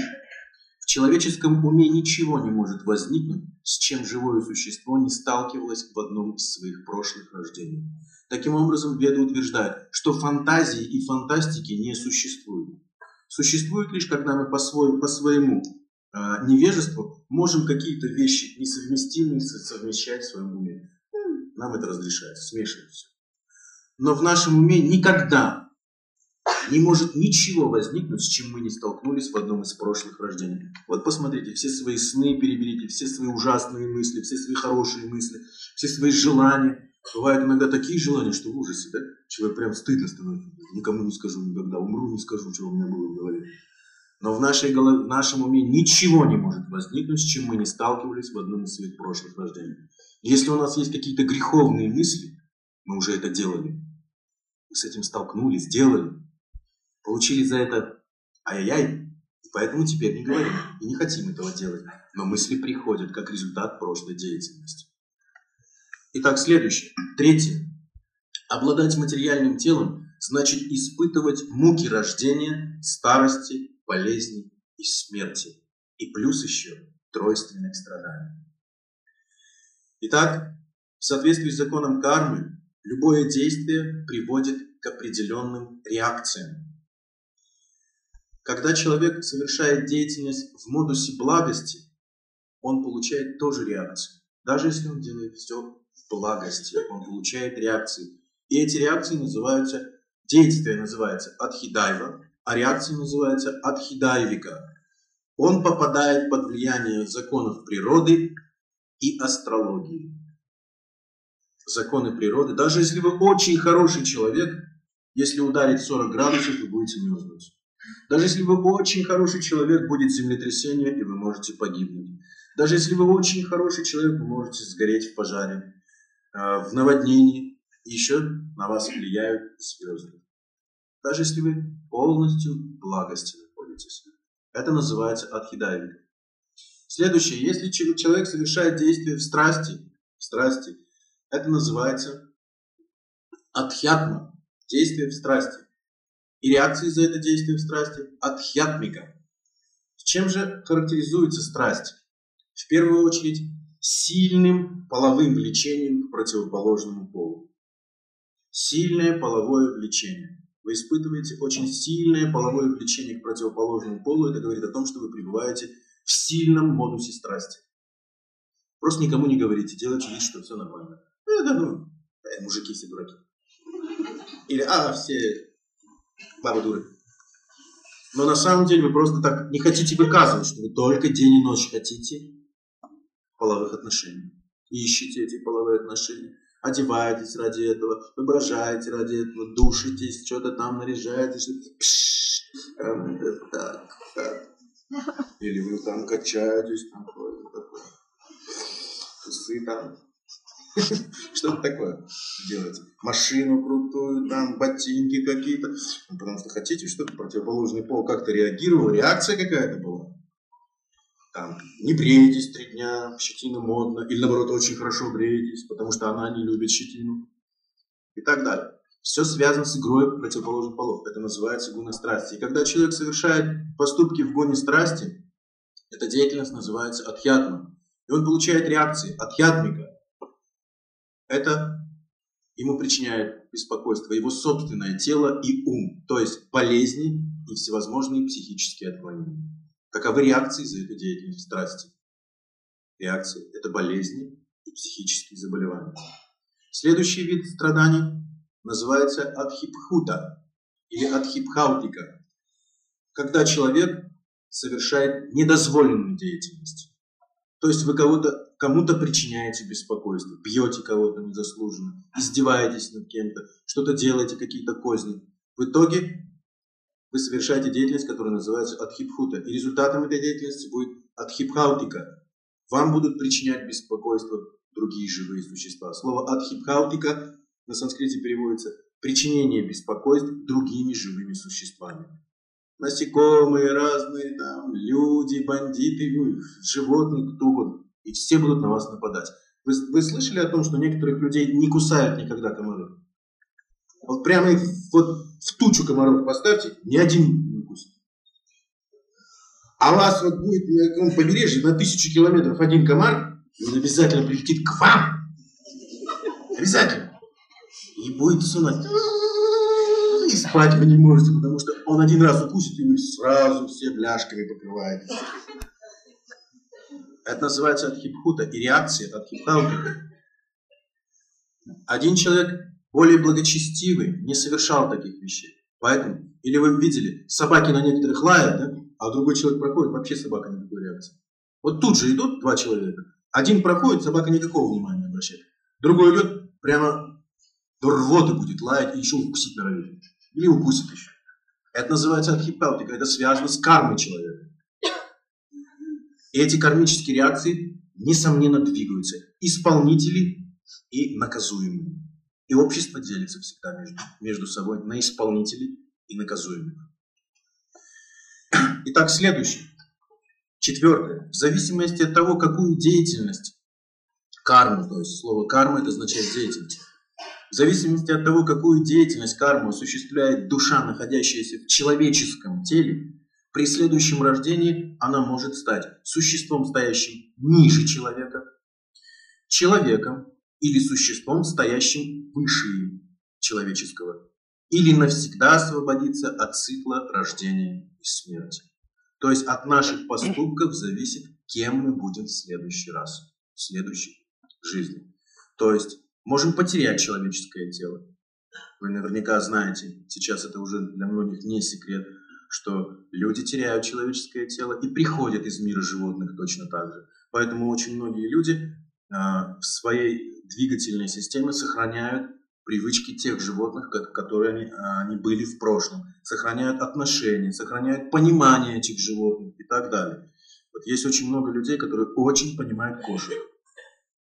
Серьезно. У них даже нет среди людей никогда какого-то общения, но они очень хорошо понимают кошек, общаются с ними, разговаривают. Это происходит такой, знаете, даже полутелепатическая связь. То есть они что-то говорят, но чувствами своим умом они очень хорошо понимают. Собак очень хорошо понимают или каких-то других живых существ. То есть животных. Также в своих поведениях, в своем поведении, в своей двигательной системе остается очень много признаков животной жизни. Особенно которые проявляются в половом акте, во время еды и во время сна. И также они очень сильно проявляются во время обороны. Вот в этих направлениях мгновенно можно сразу увидеть, какие человек проявляет действия, то есть какую двигательную моторику, и сразу вы можете увидеть в нем проявление животного. Есть очень много людей, когда они защищаются, они начинают кусаться. Вы знаете? Даже мужчины. Визжать и кусаться. Они уже ни кулаками, ничего не будут, они будут вас грызть просто. Закусают. Есть люди, которые начинают царапаться, ужасно, даже мужчины. Он может, вот э, у меня был такой случай, человек в прошлом тоже спортом занимался. У меня был друг, он был мастер спорта э, по боксу. И в каких-то моментах, когда он не мог защищаться, он начинал царапаться. Он забывал о том, что вот какая-то ситуация, где он не может применить, он единственная защита была для него царап. И он начинал царапать противника, лицо там все, рвать. Он специально даже ногти растил для этого. Да. Начинал царапаться. И еще странным мне было когда он впивался во что-то, он начинал подпрыгивать и двумя ногами еще в живот пинать. Я, я его очень часто спрашивал, ты почему так делаешь? Я не знаю. Не так давно из Красноярска мне один человек рассказывает. У меня, говорит, есть друг, вот я Лакшминарайна слушал вашу лекцию на пленке. Вы знаете, у меня есть друг, он просил не говорить, но вот он с вами хотел посоветовать, что у него с 16 лет вот такая привычка зимой, где-то там в декабре, перед Новым годом, он берет шматок сала, приезжает на дачу, яму вырывает зимой, ветки туда накладывает, ветками закрывается и 7 дней спит с этим салом. Спит там 7 дней, никуда не встает. И каждый год, ему уже 30 с чем-то лет, и он очень стесняется, что это с ним происходит. И вот он, ему надо вырыть яму, лечь туда со шматком сала, закрыться ветками, и он 7 дней спит, не просыпаясь. Каждый год в течение очень долгого промежутка жизни. Еще один человек говорит, вы знаете, я когда ем, все время за щеки откладываю. Всякие семечки, вот когда щелкаю, говорит, наложу, и потом в течение дня, говорит, раз, вытащил, поел, раз, вытащил, поел. Я не шучу, я вполне серьезно говорю. Очень много людей, они очень странные. Просто люди не говорят. Потом, вы помните, может, я рассказывал тоже. Один человек тоже обращался. Он вообще в ужасе был. Он говорит, я-то не знаю вообще, как жить, я же вообще от всех скрывал. Каждый раз в полнолуние я беру, ложу кость в портфель, он бухгалтером работает. Еду в лес, где никого нет, ложу кость, и я должен час-два выйти. И я так сажусь и и он воет два часа. И он очень стесняется. Мы-то смеемся, для людей это горе. И они не боятся женам боятся сказать, боятся детям сказать. Что такое? И таких, таких проявлений очень много. У людей остаются эти признаки. Так же, как мы можем видеть, у животных остаются признаки человеческой деятельности. Животные многие, как люди себя ведут. Смотрят телевизор все время. Я не шучу. Вы знаете, да, есть такие?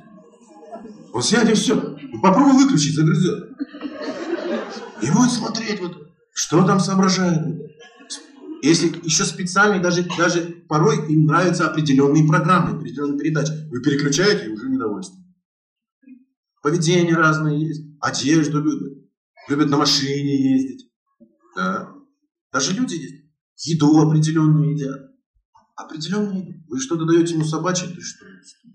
Такое впечатление, что он говорит, я что, тебе собака, что ли? Очень много есть разных э, проявлений. Это все связано с тем, что живое существо теряет человеческую жизнь или в прошлом было животным, то есть теряло в прошлом. И можно видеть, как люди себя ведут. Допустим, я-то говорю такие, ну, как бы, уже более как бы примитивные вещи. Но я изучал много лет э, все повадки, движения, двигательную систему, моторику. Много лет. И иногда очень большие люди не знают о себе очень много. Каждый большой человек мнит о том, что он был, ну, по меньшей мере, в прошлой жизни, ну, египетским фараоном, там, на худой конец. На худой конец. Но на самом деле очень многие люди пришли из животных сфер. Очень многие. По идее это можно видеть, как свиньи. А, по быту, по гигиене их можно видеть, как они действуют. Много лет я изучал джиотиш, астрологию. Очень много. Очень известных учителей. Так, следующее, значит, это когда теряет. Человеком стать. Человеческая форма жизни. Как сохранить человеческую форму жизни? Как говорится, надо а, очень аккуратным быть. Чтобы сохранить человеческую форму жизни, нужно очень благочестивый образ жизни вести. Что же говорить? Подняться выше человеческой жизни. Это нужно совершать тапаси. Тапаси это значит ограничивать себя в чем-то. Свое тело ограничивать. Тапасия называется аскезами. Тапасия. Следующее. Благотворительность. То есть человек должен раздавать очень много своего, отдавать другим, помогать. И жертвоприношение. То есть он должен совершать какие-то церемонии и обряды для удовлетворения Бога. То есть следовать определенным церемониям и обрядам. Это называется яги, жертвоприношение. Он должен приносить свои чувства в жертву Богу. Это не значит, он кого-то приносит в жертву. Нет. Свои чувства на огонь жертвоприношения. Это называется что вы свои чувства отдаете в жертву. Это как э, человек, который следует каким-то заповедям. Может быть, хочется прелюбодейничать, но он знает, что Бог не будет доволен, и он не делает это. Может быть, есть желание, но он этого не делает. Это означает, он жертву совершает. Он приносит жертву свои чувства. Не будет этого делать. Допустим, сейчас, вы знаете, начался Великий пост. Да, вы слышали? Сейчас пост идет. Это называется тапасия, аскеза. Вы себя в чем-то ограничиваете. Вы не едите мясо, там, не пьете молоко, ни в коем ни яйца никакие. Ничего. Многие сейчас держат пост. Понятно. И так далее. И деятельность, которая ведет к тому, что живое существо полностью, полностью освобождается из круговорота рождения и смерти. И вы помните, я вчера рассказывал. Первая деятельность, э, вернее, карма описывается как угра-карма. Следующее называется викарма. Викарма – деятельность по собственной прихоти. Потом есть карма – это деятельность в строгом соответствии с законами природы и с законами космоса. И акарма – деятельность, то есть как бы душа действовала. То есть вы здесь, в материальном теле, в этом материальном мире, но действуете исключительно по духовным законам. И вот такой человек, который действует по духовным законам, он в момент смерти полностью концентрируется на абсолюте. И в Бхагавадгите есть такой стих. О каком бы состоянии бытия не думал человек в момент смерти, такого состояния бытия он достигает несомненно. Несомненно. То есть, как спастись? Это научиться медитировать на абсолютную истину. Чтобы научиться медитировать, говорится, человек должен заниматься тапасией, благотворительностью и жертвоприношением постоянно. То есть должен вести благочестивый образ жизни, чтобы постепенно очиститься от разных кармических реакций и возвыситься до духовной деятельности. Как вы помните, я рассказывал, и сердца многих содрогнулись там, говорится, и стали роптать. Спаси себя. Если нас пришел спасать, спаси себя. И воздел он голову, к небесам и воскричал «Аллахи, Аллахи». И сказали, почему даже на этой дыбе он думает о Боге? И там дальше эти слова. «О, Отец, отдаю тебе душу свою». И в Бхагавадгите говорится, о каком бы состоянии бытия не думал человек в момент смерти, такого состояния бытия он достигает несомненно. Они даже не поняли, он им показывал, как спасти душу. В момент смерти полностью сконцентрировался на Всевышнем. Аллах означает Всевышний. Всевышний. Это йога. И для людей, которые ничему не следуют, это невозможно. Многие думают, ну я в момент смерти. Нет, нет. В момент смерти вы сконцентрируетесь на своих гениталиях. Если вы всю жизнь ведете греховный образ жизни, что в момент смерти, в момент разных проблем вы будете думать только об этом. О чем, о чем, что самое ценное было для вас. Если вы на детях были сконцентрированы, вы в момент смерти на детях сконцентрируетесь. Если вы там на муже, к мужу были прям, вы на муже сконцентрируетесь. Вы сконцентрируетесь на том, что вы культивировали в течение всей жизни, на чем вы концентрировали свое внимание. На том вы и сконцентрируетесь в момент смерти. Вот почему говорится, что чтобы в момент смерти думать о Боге, нужно в течение жизни учиться Ему служить. То есть на самом деле думать о Нем. Каким-то образом совершать какую-то деятельность, связанную со служением. Если этого не делать, никто не способен это сделать. Страх, говорится, человеком в момент смерти овладевает страх. Доши выходят из равновесия. Три доши – это три элемента. Э, слизь, огонь и, э, воздух. Они выходят из равновесия. Огонь появляется в груди, очень сильное. Слизь накапливается в горле. Человек не может дышать, задыхаться начинает. Очень страшно смерть. Все процессы смерти описываются в Аюрведе. Какие виды смерти бывают? Из этих вот 101 недавно, как человек покидает тело, как он видит свет в конце тоннеля, что происходит, через какие девять врат в нашем теле, девять дырочек. И через какую дырочку покидает человек тело, туда он уходит. И очень многие люди через задний проход покидают тело. Поэтому очень многие, как узнать, что человек покинул тело? Не надо смеяться. Это тело покинешь ничего. А, Многие люди, вы вот врачи, может быть, знаете, или кто вот работает в больницах, вы наверняка знаете, что многие люди в момент смерти э, кал спускают. Это означает, что они покинули тело через задний проход. И говорится, любой человек, который испустил кал или мочу в момент умирания, он уходит на низшие планетарные системы. На санскрите они называются адага. Адага. Буква Х не читается в санскрите, поэтому ада. Они уходят в ад. Вот почему в русском ада.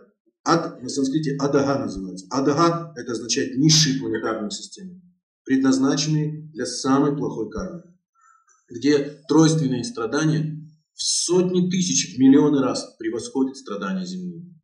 И живое существо должно будет там жить и исчерпать все свои греховные реакции. И только после этого оно опять возвращается на землю, получает тело животного, и после того, когда оно в животном прекращает свою жизнь, оно опять получает тело человека. И так вновь возвращается в мир людей. Смотрите как. Уходит на низшие планеты, приходит на Землю, получает тело определенного животного в соответствии с кармой, страдает в теле животного, поскольку животные имеют фрагментарную память о своей человеческой жизни и очень сильно страдают животные.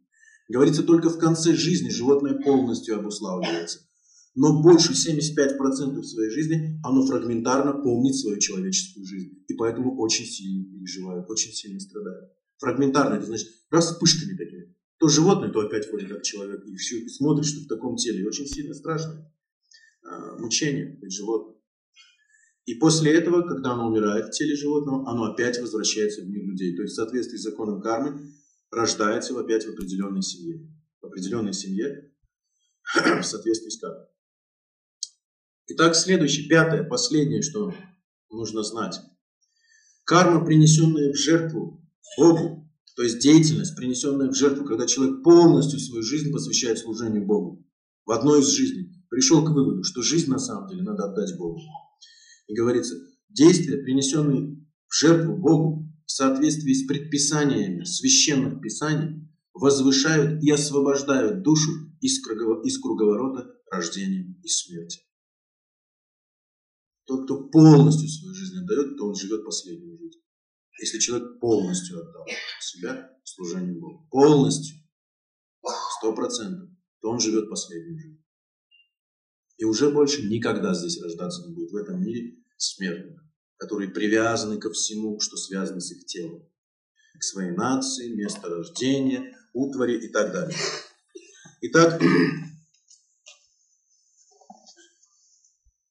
таких людей ведическая литература называет пятью классификациями в соответствии с законом кармы. В соответствии с тем, насколько мы греховны, у нас разные ценности. Вот сейчас послушайте, какие у нас могут быть ценности в соответствии с нашей кармой. Я начну с самых греховных. Какие ценности культивируют самые греховные личности? Их называют карма-ками. Ками, кама означает вожделение или похоть. Поэтому все знаете, кама-сутра. Кама-сутра состоит из трех частей. Сатвика для благочестивых, раджастика для страстных и тамасика для невежд. Вот та кама-сутра, которую вы видите, групповой секс, там все такое, это называется тама кама-сутра. И ее именно перевели в Кайли-югу, и везде стали распространяться. И люди очень... Там порнография полная. И люди не знают об этом. И они думают, что это вот, о, здорово, вот это и есть Камасутра. Нет, на самом деле, это для невежд. Так же, как Пураны есть для невежд, для страстных и для благочестивых. Если перевели Камасутру сатвы, там все запрещено. Только одна жена, да еще нельзя то, нельзя это, нельзя так, нельзя сяк. Очень много правил. Раджа, иногда можно, ну вот как вот ослабить реакции после этого. А там можно все. Но там даются потом какие очистительные обряды надо делать. После того, как вы там наделали всяких делов. Там зоофилия, некрофилия, педофилия. Все описывается. Все как. То есть для всех низших, которые даже этим страдают. И чтобы их как-то спасти, описывается. Вот если вы сделали такое, прям даже картинки рисуются. После этого что вы должны совершать, чтобы ослабить реакции, чтобы не страдать? То есть минимум реакции будут, но как свести к минимуму эти реакции? Какие тапаси, какие жертвоприношения? Это Гамма Сутра. Итак, карма ками. Карма означает действие, корми. Те, кто хочет наслаждаться плодами своего труда. Их называют карма. Карма ками. Итак, каковы же ценности? Грубое влечение к противоположному полу. Желание семейной жизни и желание потомства. Привязанность к дому и утвари, к месту рождения, нации, определенной религии, желание богатства, желание славы, власти и почести. Если у вас все это есть, вы очень греховный человек. Считаете? Ну, конечно, все так возмущают. Ну, я хороший же. Но это вы так о себе думаете. За счет этой кутинати я тоже так о себе думаю, что я очень хороший человек. Но как только я трезво начинаю с позиции знания смотреть, о, у меня еще есть над чем работать, ой-ой-ой, непочатый край. Но как только мы сами себя... Знаете, в Ведах есть такой стих. Бог создал так людей, что даже самый последний греховный негодяй может о себе думать, что он святой. Вот нас каким качеством наделил Господь. Еще одним очень интересным качеством. Что каждый последний негодяй может думать о себе, что он святой. Нам это разрешено. Поэтому мы все себе думаем, как и он а хороших людей. Веду себя очень хорошо. Очень хорошо. Я хороший человек. Ну и что, что я такой? Зато я искренний. Ну и что, что я искренний? Зато я добрый. В душе. Да.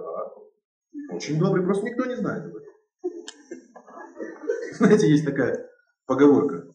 Э, это узбекская, что ли, казахская. Э, как узнает мир, что ты батыр? Знаете? Как узнает мир-то, что ты батыр? Поэтому мы можем о себе думать, но мир об этом не знает.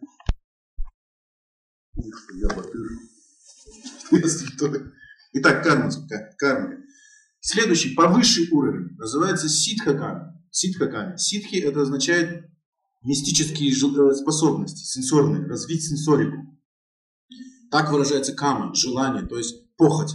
Эта похоть выражается в противоположном лечении, то все, дом, утварь, там все такое. Ну, то, что обычным людям нужно. Веками. Ситхаками. Это те, кто хочет быть благодетелями, лечить людей, там все третьим глазом шевелить, чакрами крутить, всех спасать. Это называется ситхаками. Вот послушайте, как Веда описывают. Это такой тип вожделения, плохой кармы.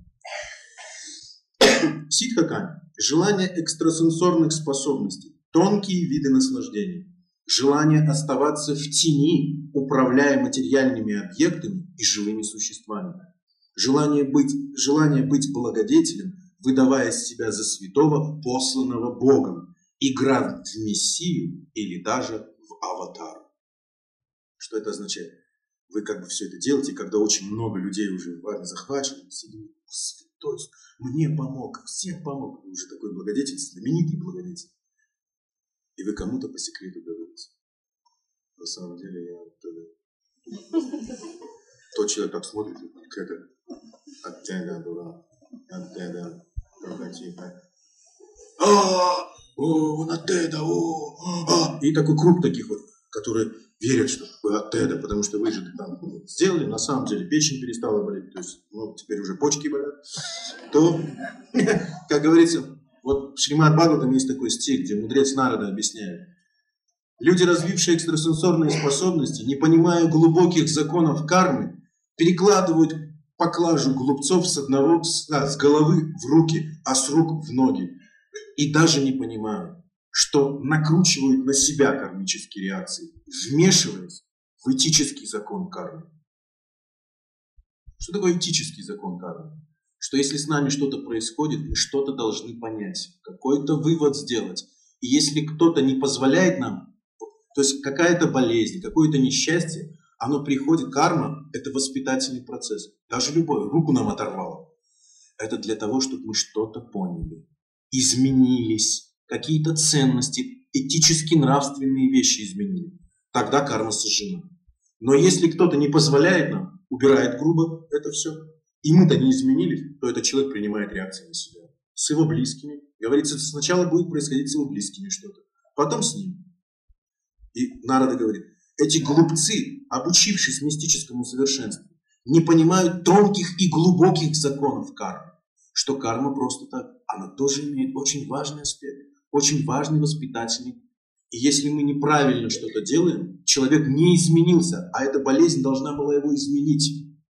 Мы что-то делаем, то мы вмешиваемся, и так, таким образом получаем на себя это. И реакцию у нас переходит.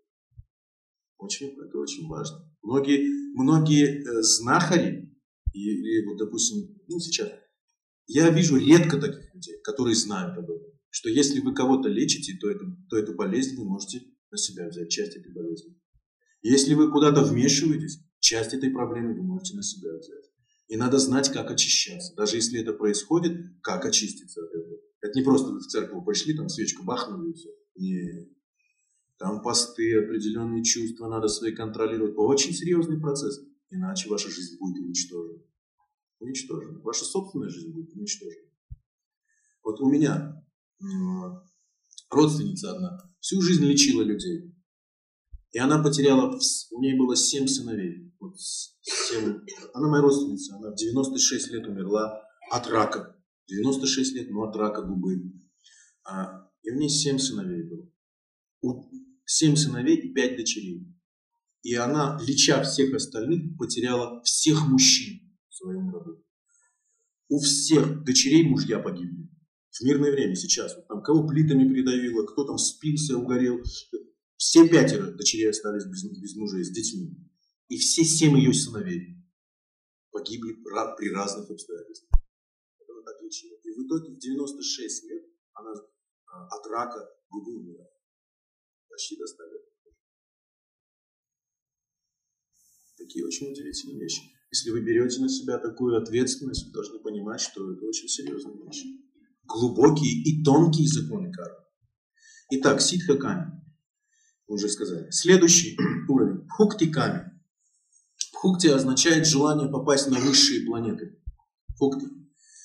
Желание попасть на высшие планетарные системы при помощи аскез, тапасии и эпитимии, описаны в достаточно авторитетных разделах эзотерической литературы, включая ведическую. Это означает, что человек совершает какие-то а, подвиги подвижнические. Есть такое, такое, такое произведение «Святой Антоний в пустыне». Там святой Антоний стоит на ноге на одной, с крестом в руках, и апсары, голые, голые такие куртизанки небесные, их называют на санскрите апсары, они начинают его соблазнять. С, с небес они приходят, они такие очень красивые, музыкальных инструментов, и перед ним они все голые. И он так за крест держится. Есть такая картина. Но в истории что? Перед ним появился Гавриил. Знаете, в разных традициях есть, вы слышали, наверное, есть вот э, Гавриил, Джибраил и Габриэль. Как вы думаете, это одна личность? Гавриил, Джибраил и Габриэль. В католицизме он Габриэль, в мусульманстве он Джибраил. И вот, Гавриил, так сказать, православие. Но все они говорят, нет, это тот другой. Нет. Гаврила, да, Гаврила. Все. И что там происходит с ним, история? Перед ним появляется, и он говорит, что хочешь за свой, за свой подвиг? И он говорит, все, теперь можно сказать, что хочу? Да. Я вот это все хочу. И он сказал, только не здесь, в раю. Я вот это все хочу, только не здесь, а в раю. Это называется пхукти. Что вы здесь от чего-то отказываетесь, и все думают, что вы святой, что вы ради какой-то высшей цели. Но вы просто то же самое хотите получить в большем объеме и в другом месте, более предназ... приспособленным. Ну, как вот люди говорят, что толку в России быть богатым? Быть богатым в Америке другое дело, да? Или быть вот с любимой, вот, что с ней отдыхать где-то вот здесь вот на озерах? Отдыхать да где-то на Карибах. Вот, примерно тоже, это пхукти вот. То же самое в избытке получить, но на высших планетах, где более совершенные чувственные наслаждения, тела более приспособлены, дольшей жизни, здоровье другое, все. А здесь что? Это называется пукти. И следующее муктиками. Это последняя стадия, последнее проявление маленького вожделения. Желание через практику йоги достичь слияния с Абсолютом и в итоге стать Богом. То есть желание стать Богом, что все Бог. И когда получаешь освобождение, становишься Богом. Или входишь в Бога и становишься Богом. Сливаешься с бытием. Это называется муктиками. Мукти означает освобождение. Вот такие проявления существуют в соответствии с законом кармы. Итак, еще есть время. Мы же сегодня вроде хотели на вопросы да, отвечать. Сейчас время 8 часов. До скольки у нас? До скольки зал? А? До 9? Ага, ну тогда я еще рассказываю и потом оставлю. Итак, существует в законе кармы такой аспект. Как очиститься? Э, слово карма многих пугает, у многих людей такое понимание, что карма это значит что-то плохое. Нет, хорошее тоже также является кармой. Итак, карма делится на три разновидности. И еще есть одна прикладная, четвертая. Первая называется душкритотха. Душкритотха. Это те грехи, которые мы совершили в прошлом. То есть плохая карма. Она называется таким термином, как душкритотха.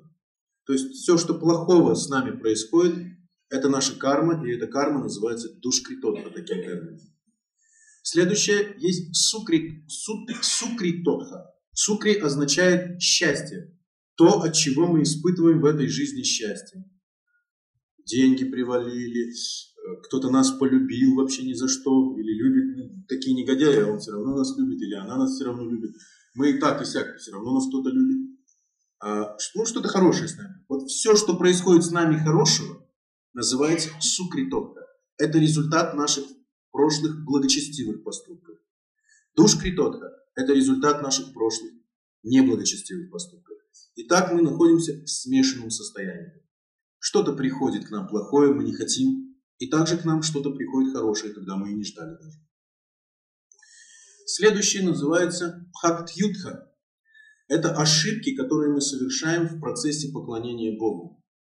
Богохульничаем или что-то еще делаем, или неправильные какие-то обряды совершаем. За это мы тоже получаем реакцию. И четвертое называется аппаратходха – оскорбление.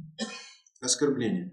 И оскорбление делится на разные части. Это самый страшный вид реакции – получать от оскорблений. Поэтому говорится, что ни в коем случае нельзя никому плохого говорить, нельзя плохое желать. Хоть даже врагу своему говорится, не пожелай плохого. Знаете, об этом? Есть такой заповедь. Аппарат ходха или аппаратха означает оскорбление. И первым описывается джива аппаратхи. Джива аппаратхи – нанесение оскорбления другим живым существам, включая животных и растений и минералов. То есть оскорбление минерала – это земля. Оскорбление земля. Вот плюют некоторые на землю, там к земле относятся очень плохо. То есть не понимают этот элемент земли, не ценят землю не, даже не осознают, что они по ней ходят и все остальное. То есть вообще даже не думают, многие ну, люди сейчас даже не думают, что вот земля, и что как-то там любить надо, земля на земле, завалить землю. Скоро землей засыпят. А, это называется аппарат, джива-аппарат, к земле. Следующее, растение. Это когда мы вырубаем там леса, не знаем, рвем там листья, вот просто делать нечего, стоишь, дерево там корябаешь, что-то спилил, взял там, срубил. Это называется к растительному миру относиться, оскорбительно. Ни в коем случае, говорится, даже мочиться нельзя на, на кусты и на деревья. Мочиться ни в коем случае нельзя на деревья и кусты. Это собаки могут делать, они не несут. То есть все зависит от уровня сознания. И в соответствии с законом кармы, у того, у кого более высокий уровень сознания, несет куда большую ответственность, чем живое существо, находящееся на низком уровне сознания. Говорится, что сумасшедший, он даже меньшими законами кармы сплетен. Но человек, находящийся в нормальном, здравом рассудке, будет нести все полностью реакции за тот же поступок, который совершает сумасшедший.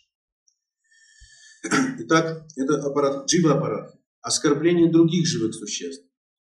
То есть мы можем говорить, вот косой, там, хромой, смеяться над какими-то убогими людьми, больными, калеками и так далее. Нищими. Это называется, что мы совершаем джива-аппарат. За такие оскорбления других живых существ, как правило, человек постоянно болеет простудными заболеваниями. Систематически. Одно за одним, одно за одним, одно за одним. Все виды простудных заболеваний связаны с дживаппаратом. Следующий называется а, Ишвара-аппарат. Ишвара-аппарат – это оскорбление Бога.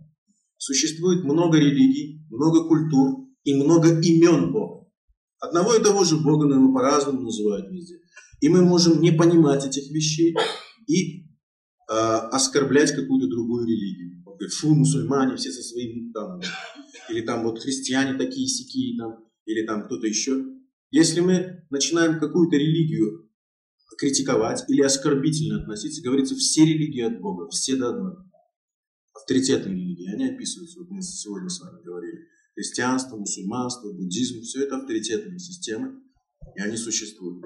Если мы наносим этим религиям оскорбления в разговорах с детьми, с кем угодно, мы постоянно находимся под контролем. Говорится, в сердце каждого живого существа находится параматма, сверхдуша, Бог в сердце. Рядом с нашей душой в пране находится сверхдуша, частичка Господа, которая нас контролирует. И одно из факторов – это свидетель. Он свидетель всех наших действий, всех наших поступков. Потом говорится, солнце, луна, воздух, вода, земля – это свидетельность. Воздух. Мы не можем ничего сделать без воздуха. Воздух всегда присутствует. И воздух является свидетелем. Есть полубог, который управляет элементом воздуха. Его называют ваю. И он присутствует везде. Без воздуха жизни нету. Поэтому он через воздух может контролировать все живые существа. Кто что сделал, когда. Мы думаем, никто не видел. Нет. Миллионы, миллионы живых существ уже знают о нашем поступке. Мы друг от друга их прячем. Ну, миллионы, миллионы других живых существ, которые куда более больше нам причиняют беспокойство за то, что мы сделали. Они становятся мгновенно свидетелями этого. Говорится день и ночь, поскольку есть управляющее божество ночью. Ночью есть управляющее божество днем. Если мы совершаем, то оно через ночь нас контролирует, через день нас контролирует. Есть солнце, солнечные лучи, они и ночью пронизываются. Есть такие лучи, которые пронизывают насквозь все-все объекты эти солнечные лучи. Они также становятся свидетелями и так далее. Следующее называется Вайшнава аппарат, оскорбление святых. Когда мы, допустим, не знаем, что существуют святые также в других традициях или в нашей собственной традиции, и мы начинаем каким-то образом о них отзываться очень плохо. Оскорбление святых. Это также является очень тяжким грехом. И последнее – нама аппарат, оскорбление святых имен. Говорится, у Бога миллионы имен. И каждый народ по-разному называет. Если мы будем надсмехаться, что в одной религии так Бога называют, в другой так, это все по, по отношению к одному и тому же объекту. Люди могут не понимать этого. Это также является очень большим грехом, и мы получать реакции, очень серьезные реакции. И аппаратхи являются самым страшным видом реакции. Самым страшным видом. Очень серьезной реакции. Даже у меня есть таблица. Я иногда люди спрашивают, а вот за что кто чего получает. И я вот из Бхагаватам, там очень много, но я некоторые выписал. То есть вот э, поступок и что в следующей жизни, если человек в этой жизни не получил наказание, то он переносит эту реакцию в следующую жизнь. Я уже упоминал, по-моему, об этом.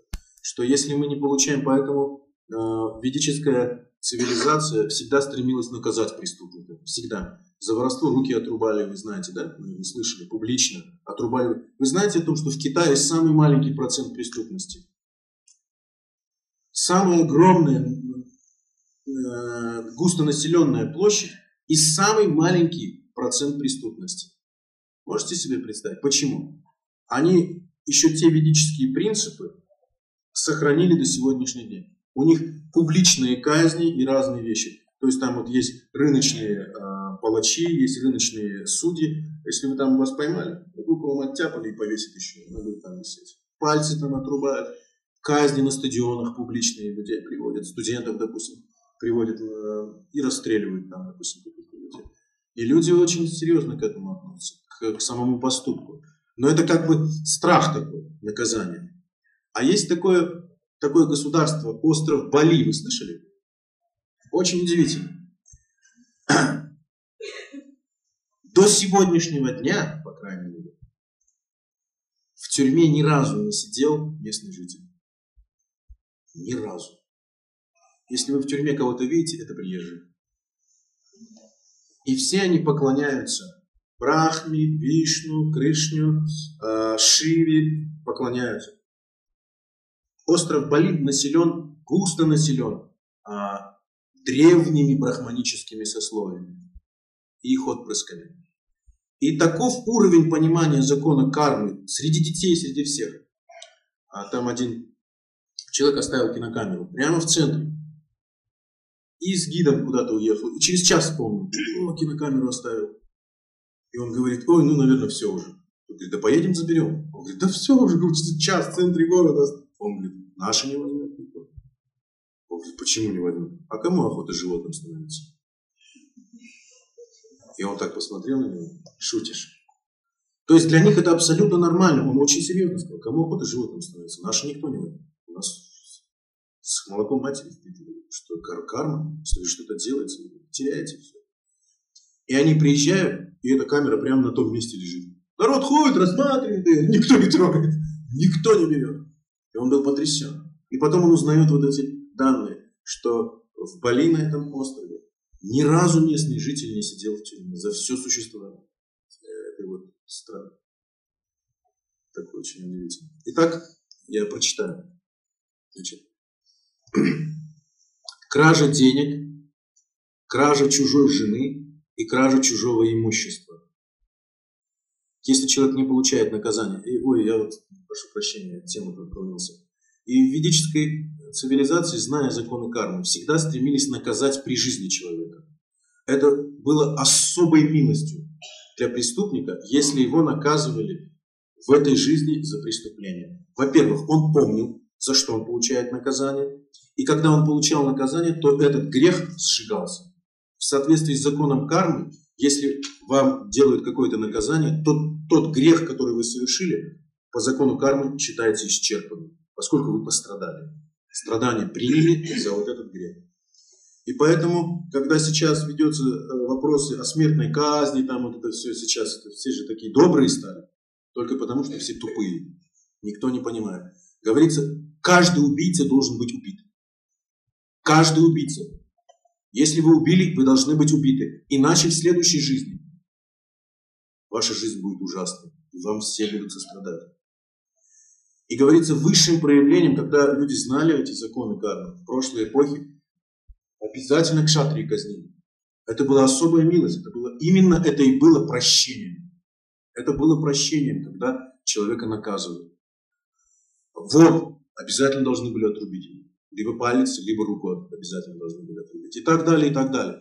Наказание обязательно. И говорится, что человек, совершивший сотни тысяч грехов, если его убивали, то он мог вознестись после смерти на райскую планету. Ибо эта казнь исчерпывала все греховные поступки, а поскольку каждый человек делает и греховные, и хорошие, оставалась сумма только хороших. И она позволяла ему даже возвыситься на райские планеты. Или он получал рождение более высокого в богатой аристократической семье или в семье очень продвинутых священнослужителей. Таков закон кармы. Что? Нет. Они не совершают грех. Когда вы казните, вы не совершаете грех. Если вы казните в строгом соответствии с Писаниями, вы не совершаете грех. Грех совершается, когда вы что-то делаете вне соответствия с Писаниями. И как раз задача кшатриев была наказывать и следить за порядком. Кшатрии должны были следить. Вот как сейчас, допустим, практически все правоохранительные органы – это кшатрии, но они не знают Писания. Поэтому они действуют на уровне человеческого закона и действуют еще от себя. Поэтому они все получают реакцию. Во-первых, закон, придуманный людьми, они не по Писаниям живут. Поэтому они получают за каждое наказание, они получают реакцию. Даже если на самом деле что-то серьезное. Но если доказано, что вы убийца, и вас нет, те люди не получают реакций. Есть, а, я могу даже вам перечислить, прочитать, какие люди могут быть убиты, и вы не навлечете на себя никаких реакций. Вы их убиваете, и ничего вы не получаете. Вообще никаких реакций. Кто бы вы ни были. Вот. Значит, можно убить, не навлекая на себя никаких кармических реакций. То есть вы остаетесь тем, кто вы были со своей кармой. Значит, первое. Отравители, поджигатели, нападающие со смертельным оружием, крадущие имущество, захватывающие землю и похищающие вашу жену. В соответствии с Писаниями, эти люди могут быть убиты, и вы не получите Никакой кармической реакции. Итак, кража денег чужой жены и чужого имущества. Избиение и мучение голодом. Вот иногда мы можем видеть, как люди вроде такие простые шли-шли по улице, на них напали и их сбили, они избили какие-то молодежь, и они в больнице лежат. Никому ничего. Это в прошлом они делали. Такие реакции получают. Дальше. Соблазнение чужой жены и наслаждение с ним рубящие смертельные ранения. Рубящие. Не колющие, а рубящие. Вас зарубают где-то что. В прошлом вы не получили наказание просто. Это соблазняли, соблазнителем чужих жен был. Жестокость по отношению к другим живым существам. Будет разорван животным. Где-то недавно какой-то передача была, как человека собаки там покусали, так он его в ужасном виде, там речь шла, вот собаку нельзя держать, там, Это реакция. Убийство птиц, животных и приготовление их мяса на огне. Быть сваренным или сожженным заживо в пожаре. Убийство достойного священника. Смерть от зноя или угара. Непринятие Писаний и действия по собственной прихоти. Избиение плетьми или прокалывание тела колото-режущими предметами, особенно кисти рук. Если человек занимал правительственный пост, пост и творил беззаконие, жесточайшие избиения, придавливание, как это делают с тростником, то есть человек где-то придавит или изобьют его до смерти. Безразличие к страданиям или несчастью других. Отказ от помилования. Вот очень часто можно видеть, как людям отказывают, там кассационные пишут разные апелляции, вдруг им отказывают. Почему отказ получил, а кто-то получает, даже за более тяжкий. В прошлом эти люди оказывали безразличие к страданиям или несчастьям других живых существ. Не оказание гостеприимства, укусы насекомых, вот о чем мы говорили. Оказание негостеприимства, негостеприимного человека. Воровство просто. Сдирание кожи, прижигание раскаленными до красна предметами. Вот обжигаются иногда люди там от плитку или во что тоже связано с воровством. Сексуальная связь с недостойной женщиной, с проституткой. Смертельный ожог металлом, избиение плетьми или какими-то палками. Зоофилия. Знаете, да, что это такое? Секс с животными.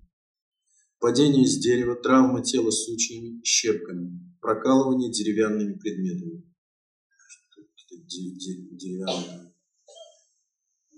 Занозу большую себе воткнули. Воткнулись глазом, не сучок. Отказ от исполнения предписанных обязанностей и действия неподобающими средствами. Падение в яму с испражнениями, в змеиную нору или так далее. Укусы тарантулами, скорпионами. Животноподобный образ жизни. Насильственное кормление с всевозможными нечистотами. Убийство животных, не имея санкций на это. Быть мишенью для стрельбы. Убийство животных с целью религиозных жертвоприношений быть убитым с садизмом, с особой жестокостью и болью. Принуждение жены пить семенную жидкость. Будет принужден многократно делать то же самое и глотать семя под страхом смерти. Совершение поджогов и отравлений. Будет разорван голодными дикими животными. Зарабатывание на жизнь дачей ложных показаний. Будет сброшен с большой высоты. Пристрастие к спиртному. Отравление ядами, кислотами неуважение к вышестоящему, более высокому положению, сбрасывание с высоты головой вниз, приношение людей в жертву, убиение родственниками, издевательство над животными, которые пришли к людям за помощью, голод, жажда, прокалывание тела разными предметами, зависть и причинение на основе этого беспокойства другим, будет укушен змеями, скорпионами и так далее. Заточение животных, существ заживо, насмерть, упасть в колодец, задохнуться от ядовитых э, испарений. Гнев на гостя выколет один из глазов. То есть одноглазый человек становится. Безумие к богатству и страсть к накопительству. Получение огромного количества мелких, глубоких, проникающих ранений. Это так вкратце. Когда люди спрашивают, почему со мной то происходит или там что-то еще. Сейчас вот еще немножко хотел вам э, рассказать вчера я упоминал, а, что в аюрведе очень много играет роль, вот от Харва Веда я говорю, и в Ригведе есть аюрведа. В аюрведе есть очень много предписаний для бытовых таких условий. И есть, если вы помните, я говорил, белая магия и черная. Белая магия в таком в полном смысле это Адхарва Веда. Когда вы с ведами связываете, вы знаете, что это из Веда. Черная магия это называется Дамара Тантра. Для тех, кто не может следовать чистым предписаниям, поэтому они связываются с духами и с разными демоническими живыми существами, но не знают этого. И многие живые существа демонического толка, они умеют регенерировать свой внешний вид. То есть они предстают перед вами в таком облике, который вы сразу бы восприняли и получили бы э, контакт с ним. То есть они знают, могут считывать ваши ментальные представления, могут считывать ваш, могут прийти к вам Иисус внешне, могут прийти там какой-то Девой Марии, святой, но они могут менять, называется камавасьята ситхи, то есть способность менять свой облик для того, чтобы войти в контакт с каким-то человеком. Они могут любое. И эти люди голоса слышат на протяжении, то есть они управляют их жизнью. Если с ними разговаривают, спрашивают у них, вот так это сделать, и они на самом деле их направляют. Это Тамара Тантра называется. Итак, э, роды можно обезболить, полностью обезболить э, двумя путями. Для того, чтобы роды прошли быстро и безболезненно, есть э, предписание или мантра. Говорится, что нужно начитать теплую воду, взять теплую воду, кипяченую теплую воду, и 108 раз над водой человек, очень искренне, должен произнести мантру, которая звучит так. Ам нама матаха вахини ламбодарам мунча мунча сваха. Такая мантра. 108 раз нужно. И после этого дается выпить роженицы. И роды пройдут абсолютно для нее безболезненно. То есть никакой боли она не будет чувствовать, если перед родами и дать попить этой воды теплой. Стакан. А следующие моменты связаны с демоническими живыми существами. С демоническими живыми существами. А, первые описывают, это вкратце все, потому что времени нет, это же целые циклы надо посвящать этим вещам. Называется раздел аюрведическая демонология. То есть как узнать, что в человеке находится какое-то живое существо, что оно овладело им. На сегодняшний день а, мы можем видеть, что почти 90% людей даже не знают о том, что в них присутствуют эти живые существа. И они порой всю жизнь живут. И еще э, меняются эти живые существа, приходят от них, уходят, разные. А поскольку люди сейчас очень необразованные очень греховные, и поэтому очень легко завоевать их тело. Очень легко. Очень легко. Их психику очень. Итак, первое описывается Дева Граха.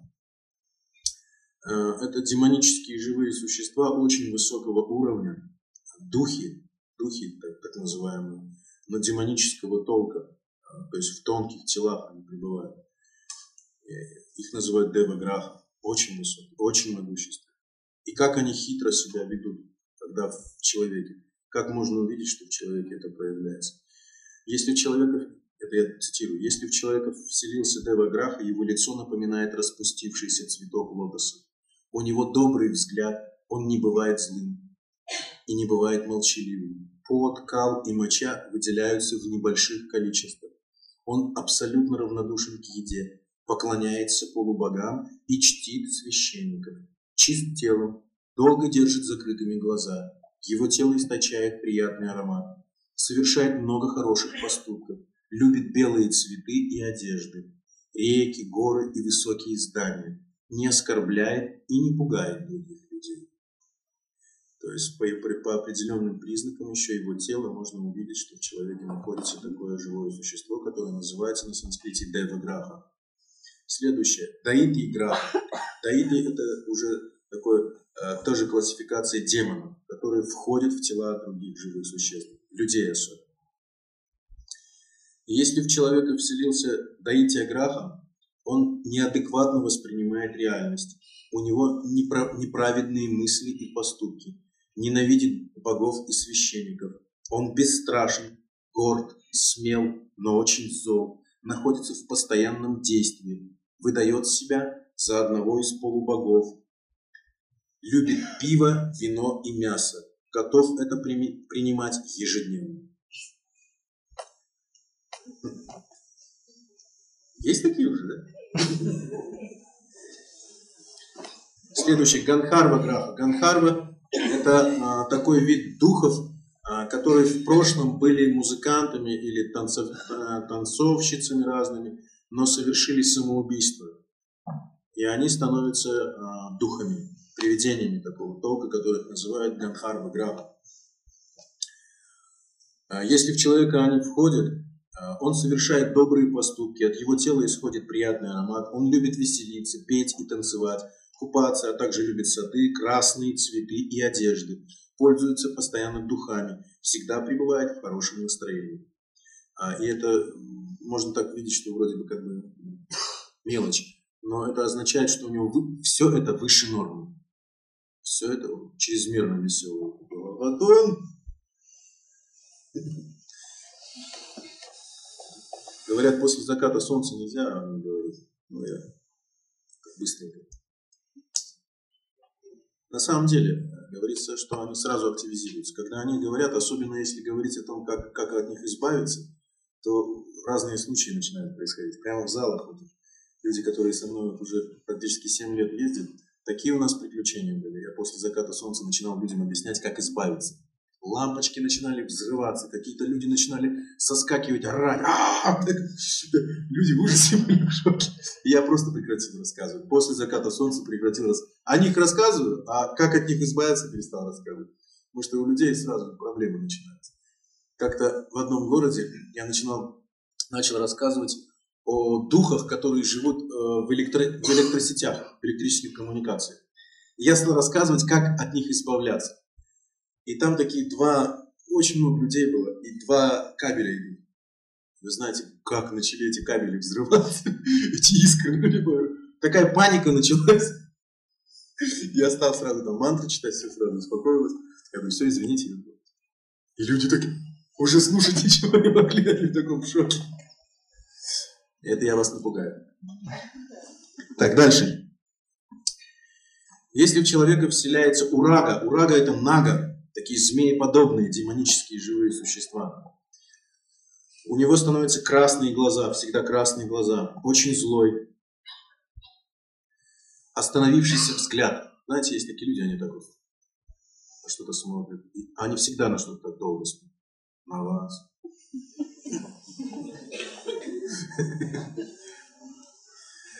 Неустойчивая походка. Неустойчивая походка. Да, серьезно. Тяжелое дыхание. Постоянно облизывают кончики рта. Серьезно, так, ребят. Я очень много таких встречал.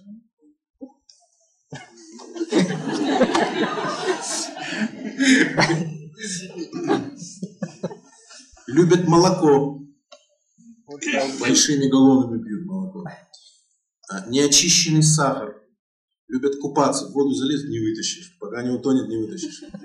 Серьезно, все прямо вытаскивать их потом приходится. Они все уже прямо в воде, все. Спят всегда лицом вниз. По сну сразу можно Всегда лицом вниз спят. И особая их черта, они всегда закрывают голову руками. Всегда голову закрывают. И очень боятся зонтиков. Да, очень боятся зонтиков. Зонт имеет очень мистический, мистический смысл. И сейчас для нас зонт это зонт от дождя. Так же, как зеркало для многих. Ну, зеркало такое. И видишь там какую-то.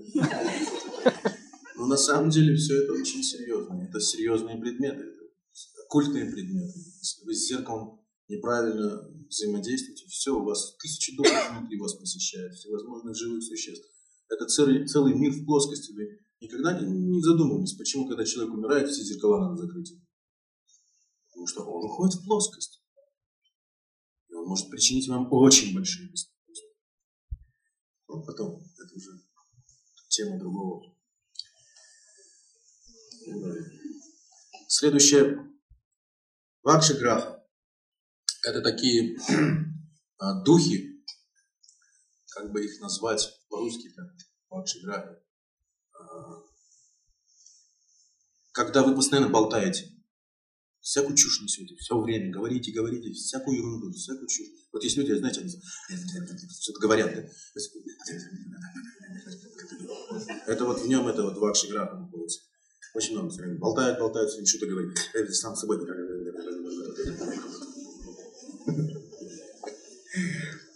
Красные глаза, раздражен, э, раздраженные слезящиеся глаза. От тела исходит приятный аромат. Лицо имеет яркий цвет. Любят танцы, песни, рассказы, купания, гирлянды и духи. В еде предпочитают только рыбу и мясо. Очень веселые, довольные, сильные, иногда спокойный, но всегда болтающий. Его пальцы всегда дрожат, перебирают, там руки очень трясутся. Любит, любит повторять, что мне подарить, кому мне подарить. Дарить все что-то такое. Говорят очень таинственно, оскорбляют особенно врачей и священников. Очень быстро выходят из равновесия. Ну и так далее. Наверное, перейдем к вопросу. Столько много всего. Я четверть рассказал вам того, что хотел сегодня рассказать. Четверть, даже половину не рассказал. Я приступлю к вопросу, хорошо? Тут вопрос, что девочка болела, сейчас ее исцелили какие-то знахари, раком болела. Сейчас вроде бы как бы, рак-то вроде как бы и перестал беспокоить так сильно. Но после этого другие вещи вроде стали происходить, а, что каждый день мы страдаем, вместе с ней плачем. Она хватает за волосы, любой предмет может лететь в нас. Я уже стала понимать, что тело ее вылечило, а душу загубило. Ходим в церковь, исповедуемся, приглашаем, а, вычищаемся, но все продолжается. Мы как мать не знаю, к кому обратиться. Прошу у вас помощи, может быть, подскажете, что мне делать. Ну, это такой личный вопрос. Это вот как раз о чем я читал сегодня. В ней живое существо другое. Хотелось бы узнать ваше мнение о религии племени майя. И дате 12.12 2002. 12.12.2002 года. Майя, племя Майя, а, все эти культуры ацтеков и так далее, в Ведах есть упоминания, в Пуранах. Был такой демон, его звали Махиравана, и он создал эту цивилизацию, эту огромную скульптуру, которая, допустим, сейчас также описывается в школах на Гваре. Это вот Кастаньеда описал, но он сам не знает этого. Но в Ведах описываются все эти системы, это системы Махираваны. Это его религии, его школы. Это демонические системы. Кстати, я о снах очень много хотел тут поговорить. Ну, кое-какие вещи. Может быть, завтра я о снах. Хорошо, завтра о снах. Скажите, пожалуйста, как из сына вырастить настоящего мужчину, а из дочери настоящую женщину?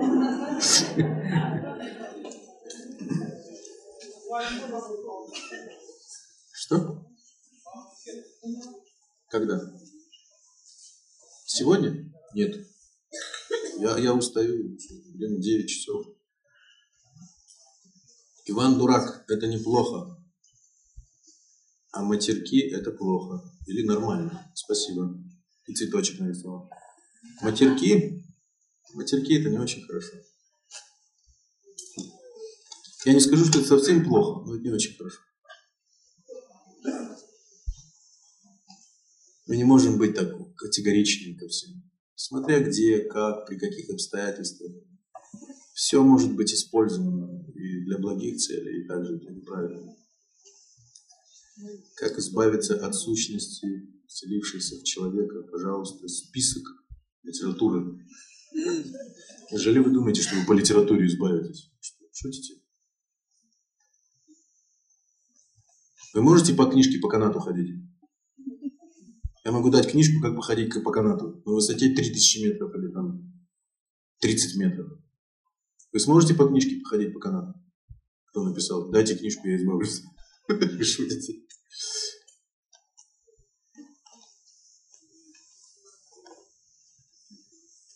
Скажите, пожалуйста, как пользоваться благовониями, курительными палочками? Некоторые сжигают за один раз сразу всю палочку не, не обращая внимания на то, что окружающие задыхаются от запаха гари, клубков дыма. Я раньше считала, что нужно немного обкурить, что нужно немножко обкурить комнату, а не устраивать гарь, как будто только что потушили пожар. Я думаю, что вы правы. В любом случае мы должны как бы этику соблюдать. Иногда то, что для одного нектар, для другого яд. И наоборот должны всегда думать о людях, с которыми мы рядом находимся, как они воспринимают это. Если вы один дома живете, конечно, подожгите все палочки тогда. Еще дрова подожгите, еще бензином все полейте, подожгите и гранату бросьте. И наслаждайтесь. Но если вы с кем-то находитесь, это уже проблема.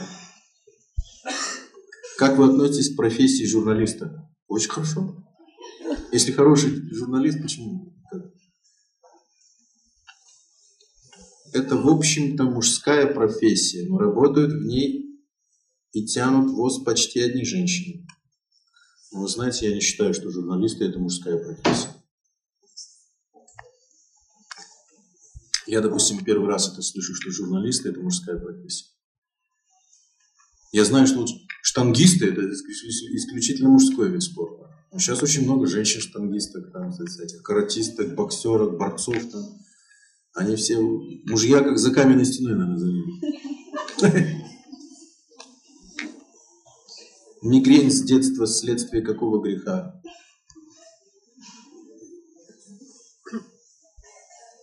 Головные боли связаны с тем, что очень сильно человек гневается и ругал, ругается все время. Внутренне происходит. Все, больше ничего нет. Спасибо большое, до завтра, до свидания.